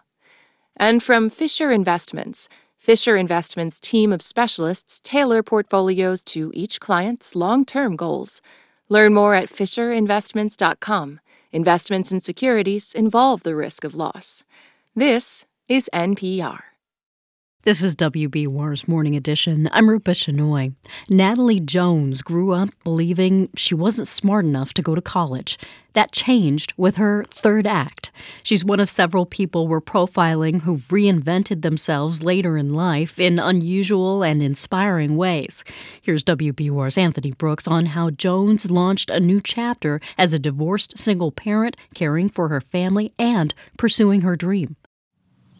I used to come here with my kids late in the afternoon. We would bring supper. It was really peaceful.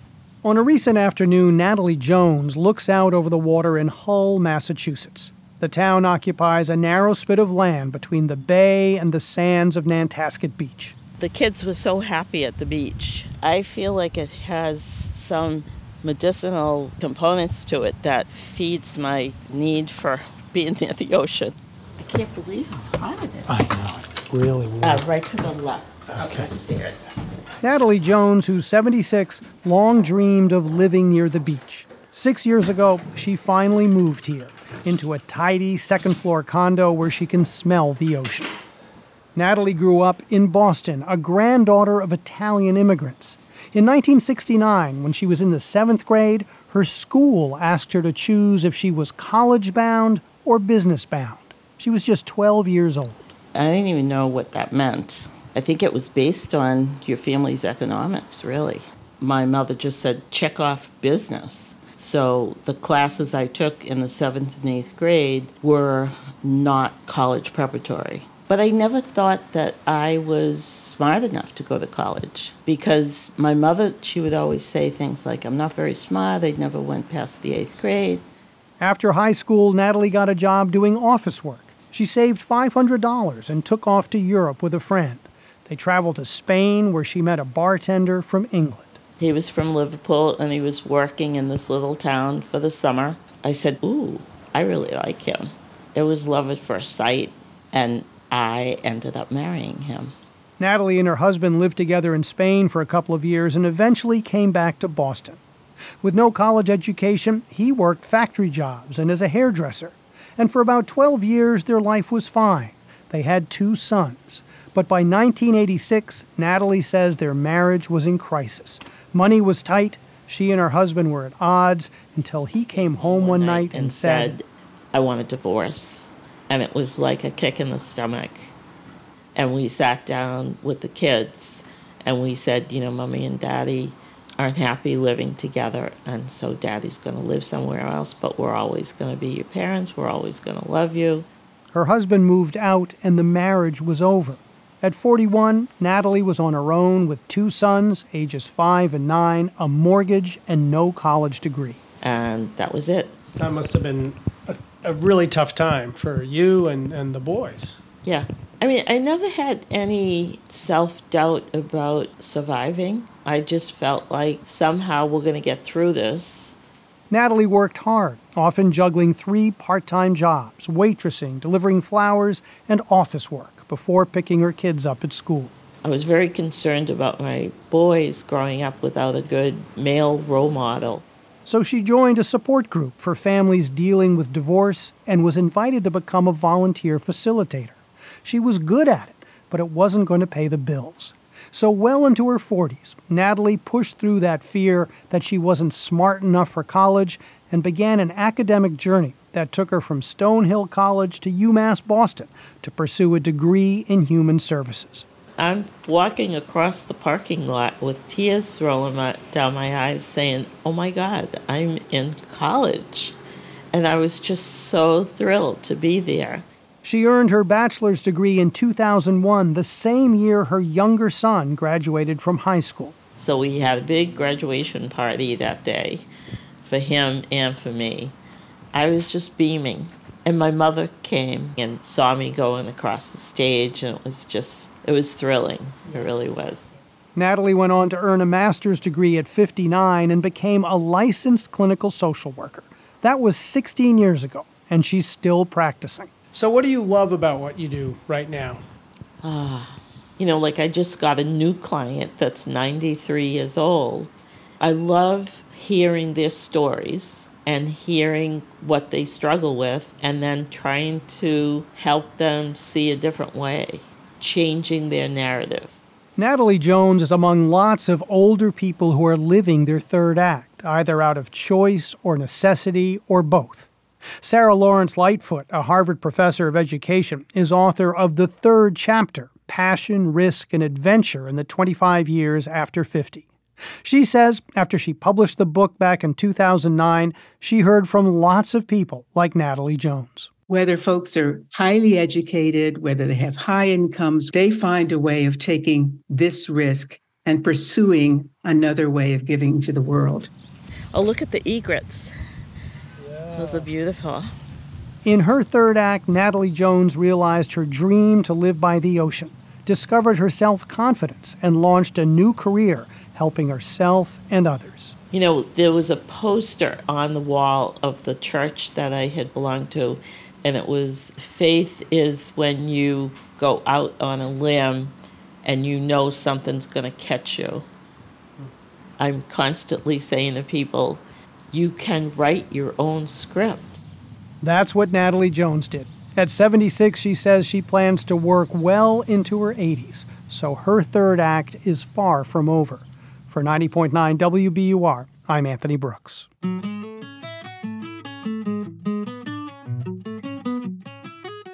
Anthony will be back next Monday with another third act story. Have you reinvented your life in a surprising way? If so, tell us your story. Email us at thirdactstory at gmail.com.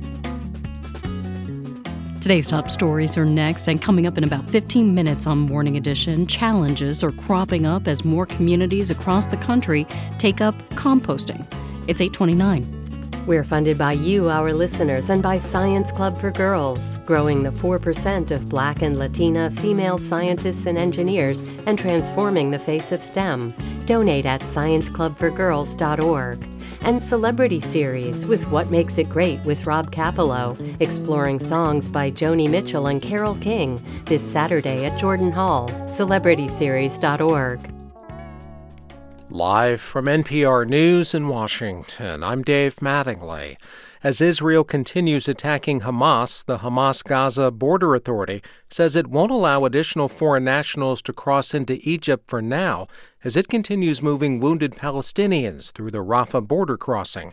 Jason Shawa says he and his family are having no luck getting out. My wife is Jordanian, my children Palestinian, and the Department of State is saying that they can't leave. Former President Donald Trump is scheduled to testify today at his civil fraud trial in New York. As NPR's Ximena Bustillo reports, Trump is expected to be questioned about how his company put together financial statements, which were later deemed to be fraudulent. Trump is being accused of knowingly influencing how statements of financial condition were made at the Trump Organization. These statements have already been ruled as fraudulent by New York Judge Arthur Engoron. This is because they overstate the value of some of Trump's most popular properties, such as Trump Tower. Now, the state attorney general is arguing Trump and his sons, Donald Jr. and Eric, and several other business associates did this on purpose to get better banking and insurance deals. If found liable, Trump's ability to do future business in his home state could be limited, and he could face a $250 million fine. Ximena Bustillo, NPR News, New York. This is NPR News from Washington. The Inspector General of the U.S. Army is being asked to provide details of Robert Card's interactions with the military before the reservists shot and killed 18 people at a bowling alley and a bar in Maine. The request comes from the state's two U.S. Senators, Susan Collins and Angus King, in a letter to the Inspector General. Some of Card's fellow soldiers expressed concerns about his mental health before last month's attacks. A federal judge is scheduled to hear arguments today in a case that could affect voters in Arizona ahead of the 2024 elections. Wayne Schutsky with member station KJZZ in Phoenix says the lawsuit focuses on a new law and what it could mean for voters unable to prove they're U.S. citizens. The voting rights groups challenging the law say it could result in arbitrary and inaccurate enforcement that removes thousands of eligible voters from the rolls. In a previous order, U.S. District Court Judge Susan Bolton said there are legitimate questions about whether these so called purge provisions violate federal civil rights and voting laws. Bolton already issued an order in September barring Arizona from enforcing parts of a separate law that attempted to require proof of citizenship for voters who register with a federal form. That federal form asks voters to declare under penalty of perjury that they're U.S. citizens, but it does not require documented proof of citizenship. For NPR News, I'm Wayne Schutsky in Phoenix. Dow futures are up 14 points. I'm Dave Mattingly in Washington. From WBUR in Boston, I'm Rupa Shenoy. Tomorrow is Election Day across Massachusetts. The Secretary of State's office says people who haven't sent in their mail in ballots should not put them in the mailbox. They won't arrive in time. Instead, he says they should be returned in person to your local election office or a drop box. There are a number of local races in tomorrow's election, including those for City Council in Boston. Get a breakdown of those races by visiting WBUR.org. A judge today will consider whether Brookline's ban on tobacco products sold to people born this century violates the law. In 2020, the town passed a rule that outlaws the sale of tobacco products to anyone born after January 1, 2020. Melrose, Wakefield, and Stoneham are moving ahead with similar measures. Critics argue the rule violates people's civil liberties. The lawsuit was already dismissed by a Massachusetts Superior Court judge last year. T riders will soon lose the ability to reload their Charlie cards on the T's website. The MBTA says it'll launch a new website next Wednesday. As part of that change, the My Charlie section of the website will be removed, and with that, riders will lose the ability to put money or passes on their Charlie cards. The T says riders who want to reload the cards will have to do that at a T station. It's 834. We're funded by you, our listeners, and by Brookline Bank where financial solutions are crafted to the needs of your business and delivered with a hands on approach committed to your success. Learn more at brooklinebank.com, member FDIC. The New England Patriots are now 2 and 7. They lost to the Washington Commanders 20 to 17 yesterday in Foxborough. The Pats will head to Germany next Sunday to play the Indianapolis Colts. Tonight the Bruins will visit the Dallas Stars while the Celtics visit the Minnesota Timberwolves. Near 50 today under mostly cloudy skies, upper 40s tonight and there's a slight chance of showers. Tomorrow cloudy skies gradually clear. We'll have a mostly sunny day in the mid 60s. It's 44 degrees in Boston. You're with WBUR. Support for NPR comes from this station and from Raymond James, a firm focused on transforming lives, businesses, and communities through tailored wealth management, banking, and capital market solutions. Learn more at raymondjames.com. From BritBox with Payback, a new original crime thriller from the creator of Line of Duty and Bodyguard, starring Grantchester's Morven Christie and Ozark's Peter Mullan streaming at britbox.com/npr. And from the Doris Duke Foundation.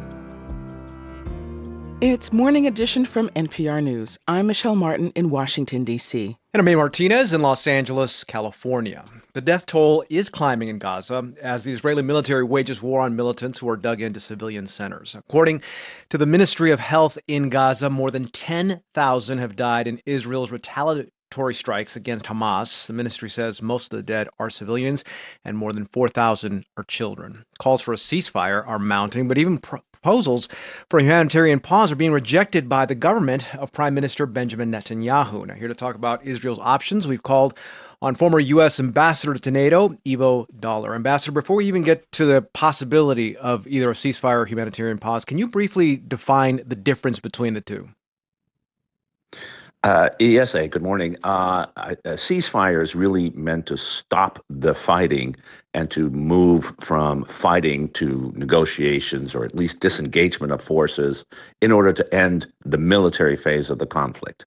A pause is designed to allow a to have a temporary stop in the fighting to allow something else to happen. And we've already seen a couple of pauses in at least the Israeli uh, fighting when hostages, uh, the four hostages that have been released, uh, were moving out of uh, Gaza and back into Israel. So one is temporary and designed to achieve something that's happening on the ground. The other is designed to be permanent and to end the military phase of the, of the conflict. Why do you think Israel is so opposed to the idea of even a brief pause? Well, uh, they are very, very worried that Hamas uh, will exploit anything that is happening uh, on the ground uh, to the benefit of Hamas. It's one of the reasons it's been so hard to get humanitarian assistance in.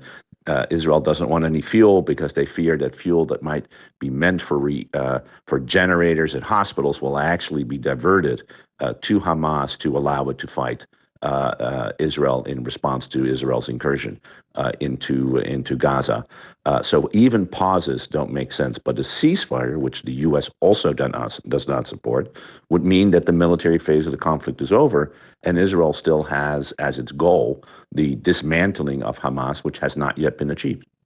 Now, in its uh, October 7th attack on Israel, Hamas fighters captured more than 200 Israeli civilians and foreign nationals. If, uh, Ambassador, the Israeli government won't consider a ceasefire or a pause until those hostages are returned, how does that square with the international conventions of war? Well, it's hard uh, to uh, to square that. Uh, it's not uh, impossible. Israel will insist and is insisting that it is using force in a proportionate manner uh, designed to only target uh, those who are direct combat- combatants in, uh, in the fight. Uh, but of course, uh, and, and it says that doing so is, is consistent with the laws of war. At the same time, the collateral damage, as the military people call it, but what really means the uh, killing of many others uh, who are not combatants, who are civilians, that results from uh, the kind of strikes that Israel has been uh, conducting, uh, is uh, is extraordinary, and indeed leading to the calls of a ceasefire and this push by the Biden administration to say, you need to really find a way to allow the war to be fought in a more discriminate way that does not necessarily affect all of these civilians, which is truly a horrific uh, occurrence of this war. That is veteran diplomat Ivo Daalder, former U.S. ambassador to NATO, now president of the Chicago Council on Global Affairs. Uh, ambassador, thanks. Thank you. The maker of the popular video game Fortnite will begin a fight today with higher stakes than you will find in one of its typical online battles. Epic Games will be in federal court in San Francisco for the beginning of an antitrust case against Google. Now, Epic claims Google has a monopoly over developers because of the way it runs its app store. The online search giant says a victory for Epic would damage a business model that has delivered lower prices for customers. Adi Robertson is a senior tech and policy editor for The Verge and has been following this this case and is with us now to tell us more. Good morning. Morning. So, could you just tell us more about how Epic Games and Google got to the point where they've ended up in court? So, Epic, as mentioned, runs Fortnite, and Fortnite is a free to play game. It makes a lot of its money by selling virtual currency through its app. And because of that, it pays what is derided as a Google tax, which is a commission that Google takes on in app purchases, not just for video games, but for a lot of apps, and a smaller fee for subscriptions. And so it updated its game in 2020 to add a new way of paying that offered cheaper prices to customers and didn't use Google's payment system. Google banned it from the store, and then Epic sued, saying that this was a demonstration of how Google maintains an illegal monopoly. It did the same for Apple, and there was another lawsuit that went to trial in 2021. Yeah, tell me about that. I, was thinking, I'm not an expert here, but that sounded familiar. So you're reminding us that Epic sued Apple for much the same thing. How did that work out? That ended up in what's largely considered a victory for Apple. That the judge determined that Apple had the right to run its model. It didn't have to open up its app store, although it did have to make some changes in how it let app developers tell users about potential other ways to pay.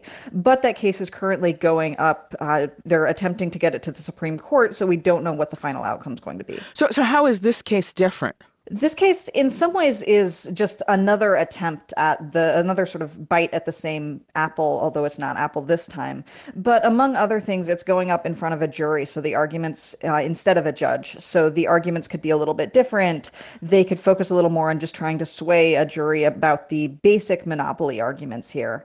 But I think that it's still, in some ways, an uphill battle for Epic. How come? Why do you say that?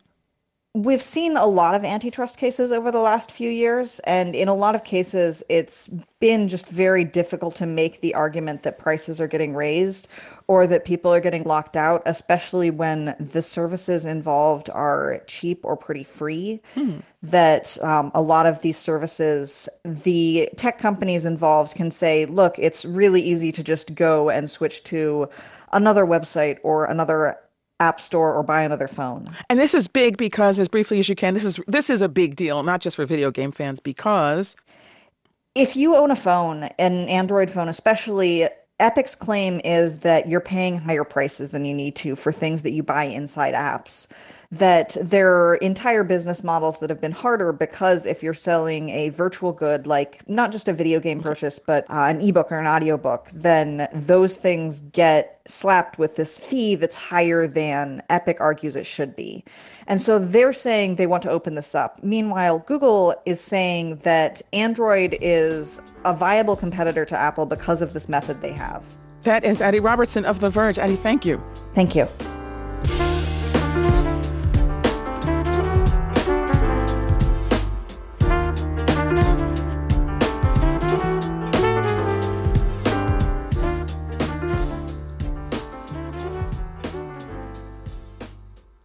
This is NPR News. Coming up in 10 minutes, the Marketplace Morning Report looks at the growing trend among employers to offer benefits and accommodations for workers going through menopause. Mostly cloudy and upper 40s today. Tonight it stays in the 40s and remains overcast. There's a slight chance of showers overnight and into tomorrow morning. Then clearing skies make way for a mostly sunny day in the mid 60s. It's 44 degrees in Boston. Now, in business news, Massachusetts business leaders have mixed feelings of optimism and pessimism about the state of the economy. That's according to the latest Business Confidence Index from the Associated Industries of Massachusetts. Christopher Gearin is the organization's executive vice president. He says last month's survey still showed a slightly better outlook compared to the month before. The monthly increase in October was driven in large part really by a little bit brighter outlook on both the Massachusetts economy and the U.S. economy. Both of those had, had slipped a bit in the previous couple of months. Gearin says many employers point to the inability to find qualified workers and high housing costs as reasons for their pessimism. The headquarters of Peabody based Analogic Corp could soon serve as a warehouse for dozens of businesses. The Centennial Park site was previously eyed by Amazon for a warehouse. That deal fell through. The Eagle Tribune reports the site would employ around uh, 1,000 people. Analogic is still working out details for its relocation. It's 845.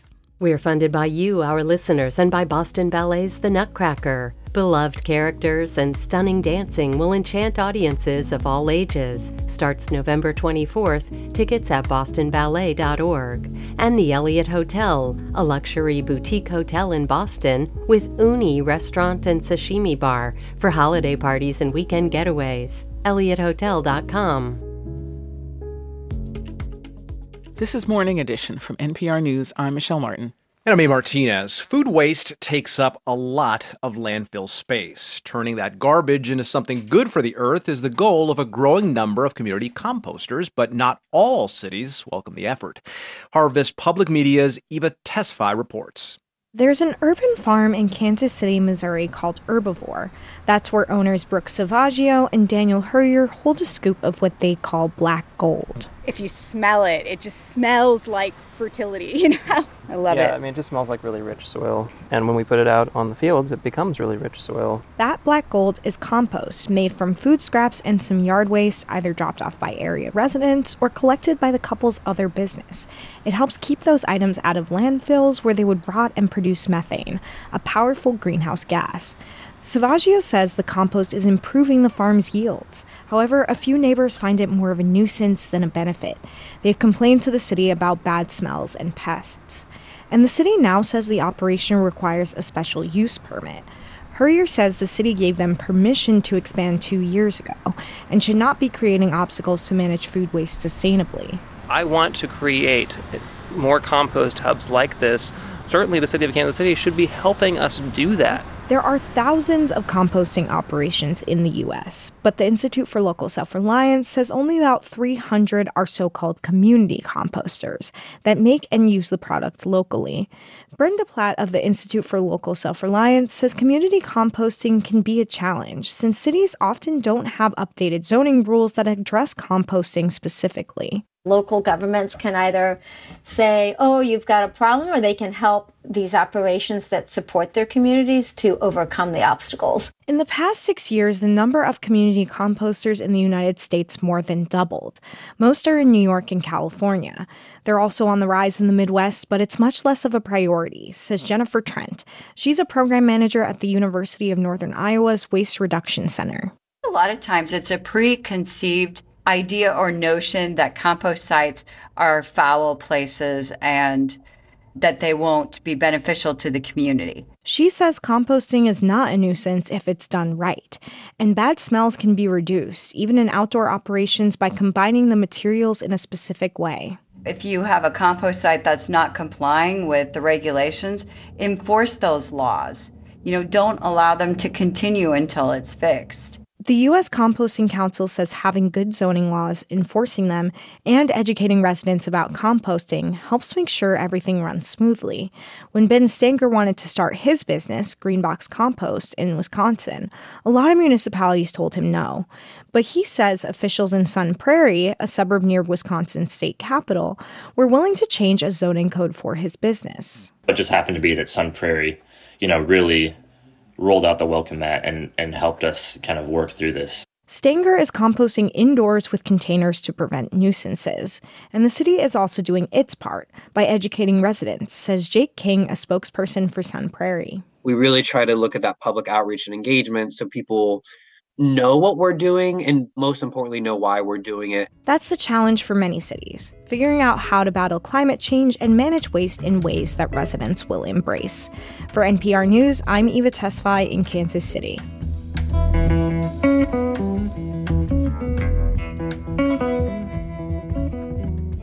This is Morning Edition from NPR News. I'm E. Martinez. And I'm Michelle Martin. Coming up at the top of the hour on WBUR, it's the BBC News Hour. They'll have more on a noxious smog covering the Indian capital of Delhi and a look at the autobiography of Barbra Streisand. It's 849. We're funded by you, our listeners, and by Vertex, committed to making a difference in biotech to create and deliver innovative therapies for people with serious diseases. Career opportunities at VRTX.com. Two years ago, a former detective set out to track down an uncle who had been missing for decades. It says the date of death was July 19th, 2020, which would have made Uncle Caesar 64 years old. And it says place of disposition is City Cemetery at Hart Island. We continue the Unmarked Graveyard series on the next All Things Considered from NPR News. Listen today starting at 4 on 90.9 WBUR. Here's a look at some of the stories we're following this Monday morning.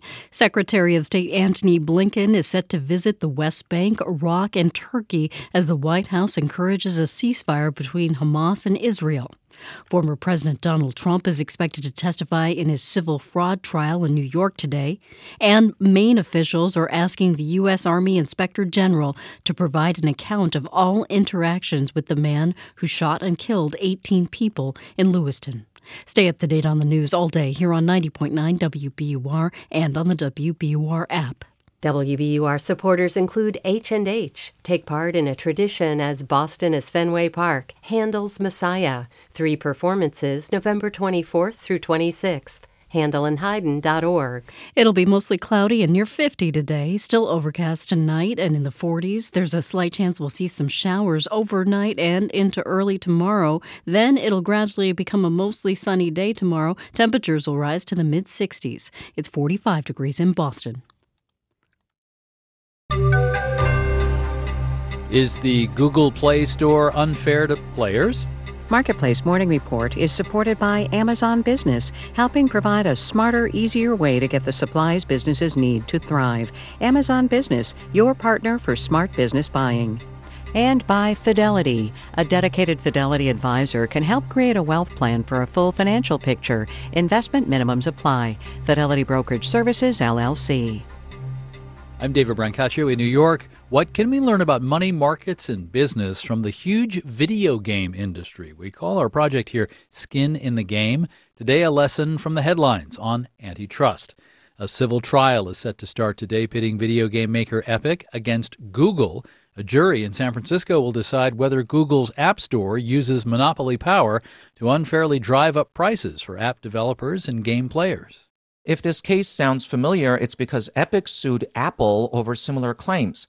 The video game maker says both the iOS and Android mobile operating systems coerce users of Epic's popular Fortnite game to make in app purchases through Apple's and Google's payment system, ensuring the tech giants get a cut of revenues. Epic wants to be able to include an alternative payment method that bypasses Apple's and Google's transaction fees. For the most part, Epic lost its battle against Apple, and both sides are appealing. Now it's Google's turn, and ahead of the trial, the company agreed to settle with other plaintiffs who were involved. 50 states, the District of Columbia, and Puerto Rico, as well as Match Group, the operator of dating apps. Google agreed to pay Match $40 million and give it access to its so called user choice billing system announced last year. Through that system, Google charges a lower service fee. Epic has dismissed that option, saying it still allows Google to tax transactions. I'm Nova Safo for Marketplace. The House of Representatives is expected to vote on its transportation funding bill this week. That vote was postponed last week after protests. It cuts too much money from Amtrak. The legislation would fund the Departments of Transportation, Housing, and Urban Development. It's one of 12 funding bills Congress needs to pass and the president needs to sign to fund the federal government each year. But the House version of the bill would cut Amtrak funding by about a billion dollars. It would claw back funding from infrastructure legislation Congress passed and President Biden signed in 2021.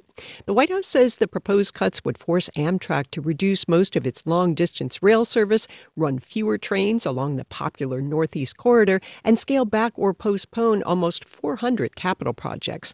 In September, a group of House Republicans signed on to a letter to then House Speaker Kevin McCarthy protesting the cuts to Amtrak. The letter says Amtrak needs to be fully funded so it can rebuild bridges and tunnels, invest in stations and route improvements, and replace aging trains. As is, the House bill is unlikely to pass the Senate, and even if it did, it would be vetoed by President Biden. I'm Nancy Marshall Genzer for Marketplace. I can see S&P and Nasdaq futures are each up two tenths percent. And during this time of year for picking benefits during open enrollment at work, we look at menopause benefits. It's streamable from our homepage if you miss our story on the air today. Marketplace Morning Report is supported by Odoo, provider of an all in one management platform with a suite of fully integrated applications designed to simplify and connect every aspect of business in one software. More at odoo.com. And by Schwab. Schwab offers investors choices like full service wealth management, self directed investing options, and trading on Thinkorswim. More at schwab.com and by C3 AI. C3 Generative AI provides ChatGPT enterprise search that is verifiable, secure, and accurate across all enterprise data. C3.ai. This is enterprise AI. It happened going into October. The U.S. drove off what some call the child care cliff, the deadline for child care providers to spend $37 billion in federal pandemic era subsidies. Now that the money is done, there's a forecast that tens of thousands of childcare programs will close. Here's Marketplace's Stephanie Hughes. It's lunchtime at downtown Baltimore Childcare, and the preschoolers are getting ready for a race. I'm gonna race. Oh, you want to have a milk race with me? To see who can drink their milk first. Let's go for it. The kids and teacher Ebony Goins all down their cups. My bones are now strong. Goins is one of 85 teachers here the organization prides itself on having one teacher for every seven preschoolers. That allows for fun activities like that milk race. Downtown Baltimore Child Care received just over a million dollars in federal pandemic relief funds. Some of that bought gloves and bleach, but the vast majority went towards paying those teachers. It was very important for us to keep all of our employees in jobs and in health benefits. Executive Director Hillary Roberts King says now that the federal money is gone, she is fundraising and applying for grants. She's also keeping an eye on costs, putting off replacing the windows, for instance, and giving smaller raises than she would have liked. This past year, we had to do 4% for people who make less and 2% for people who make more. And it wasn't great news. The employees here make at least $15 an hour, which is more than a dollar over the median wage for childcare workers across the country. Still, Roberts King says having less money to pay employees affects her ability to hire. It also affects current staff members. You know, it's just the pay in this career is not enough. Tiffany Thornton is a teacher with downtown Baltimore childcare. She loves the work, but says she still has to supplement her income. I've been here 20 years and I still do side jobs. Like I babysit on the side, I do Instacart on the side. Thornton has held off having kids of her own. She is worried she wouldn't be able to afford it. She's 39. You know, I don't have a lot of time to figure that out. You know, I'm getting older, but no, I don't have kids. And that's one of the reasons why childcare is expensive. The pay doesn't match what is it, the economy right now. Thornton says she'll stick with the job because she is, at her core, an early childhood educator. But others have left the industry. There's more than 38,000 fewer childcare providers now than in February 2020. In Baltimore, I'm Stephanie Hughes for Marketplace. And there are still some unsettling messages on the sites and apps of many banks this morning after some kind of glitch at the private system that processes direct deposits, known as the TCH, the clearinghouse. It affected some payments this past Friday, November 3rd. Banks have promised to sort it out. For instance, Bank of America's app this morning is still warning that some deposits may be temporarily delayed, but that accounts are secure and the balance will be updated. However, customers will want to know that no other checks bounced or credit scores were affected because of this. We are monitoring. In New York, I'm David Brancaccio, Marketplace Morning Report. From APM, American Public Media. Mostly cloudy today. Temperatures will rise to near 50. Tonight will stay overcast and it'll be in the 40s. There's a slight chance of showers overnight and into early tomorrow morning. Then it'll gradually clear up on Tuesday for a mostly sunny day in the mid 60s. Wednesday, sunny and upper 40s. It's 45 degrees in Boston. The BBC News Hour is next. We're funded by you, our listeners, and by University of New England. Maine's largest private university on campuses in Portland and coastal Biddeford, and online, une.edu.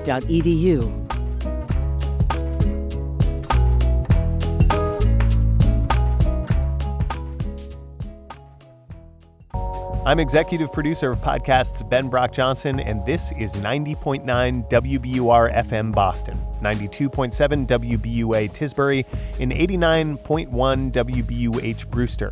Listen anytime with our app or at WBUR.org. WBUR, Boston's NPR news station.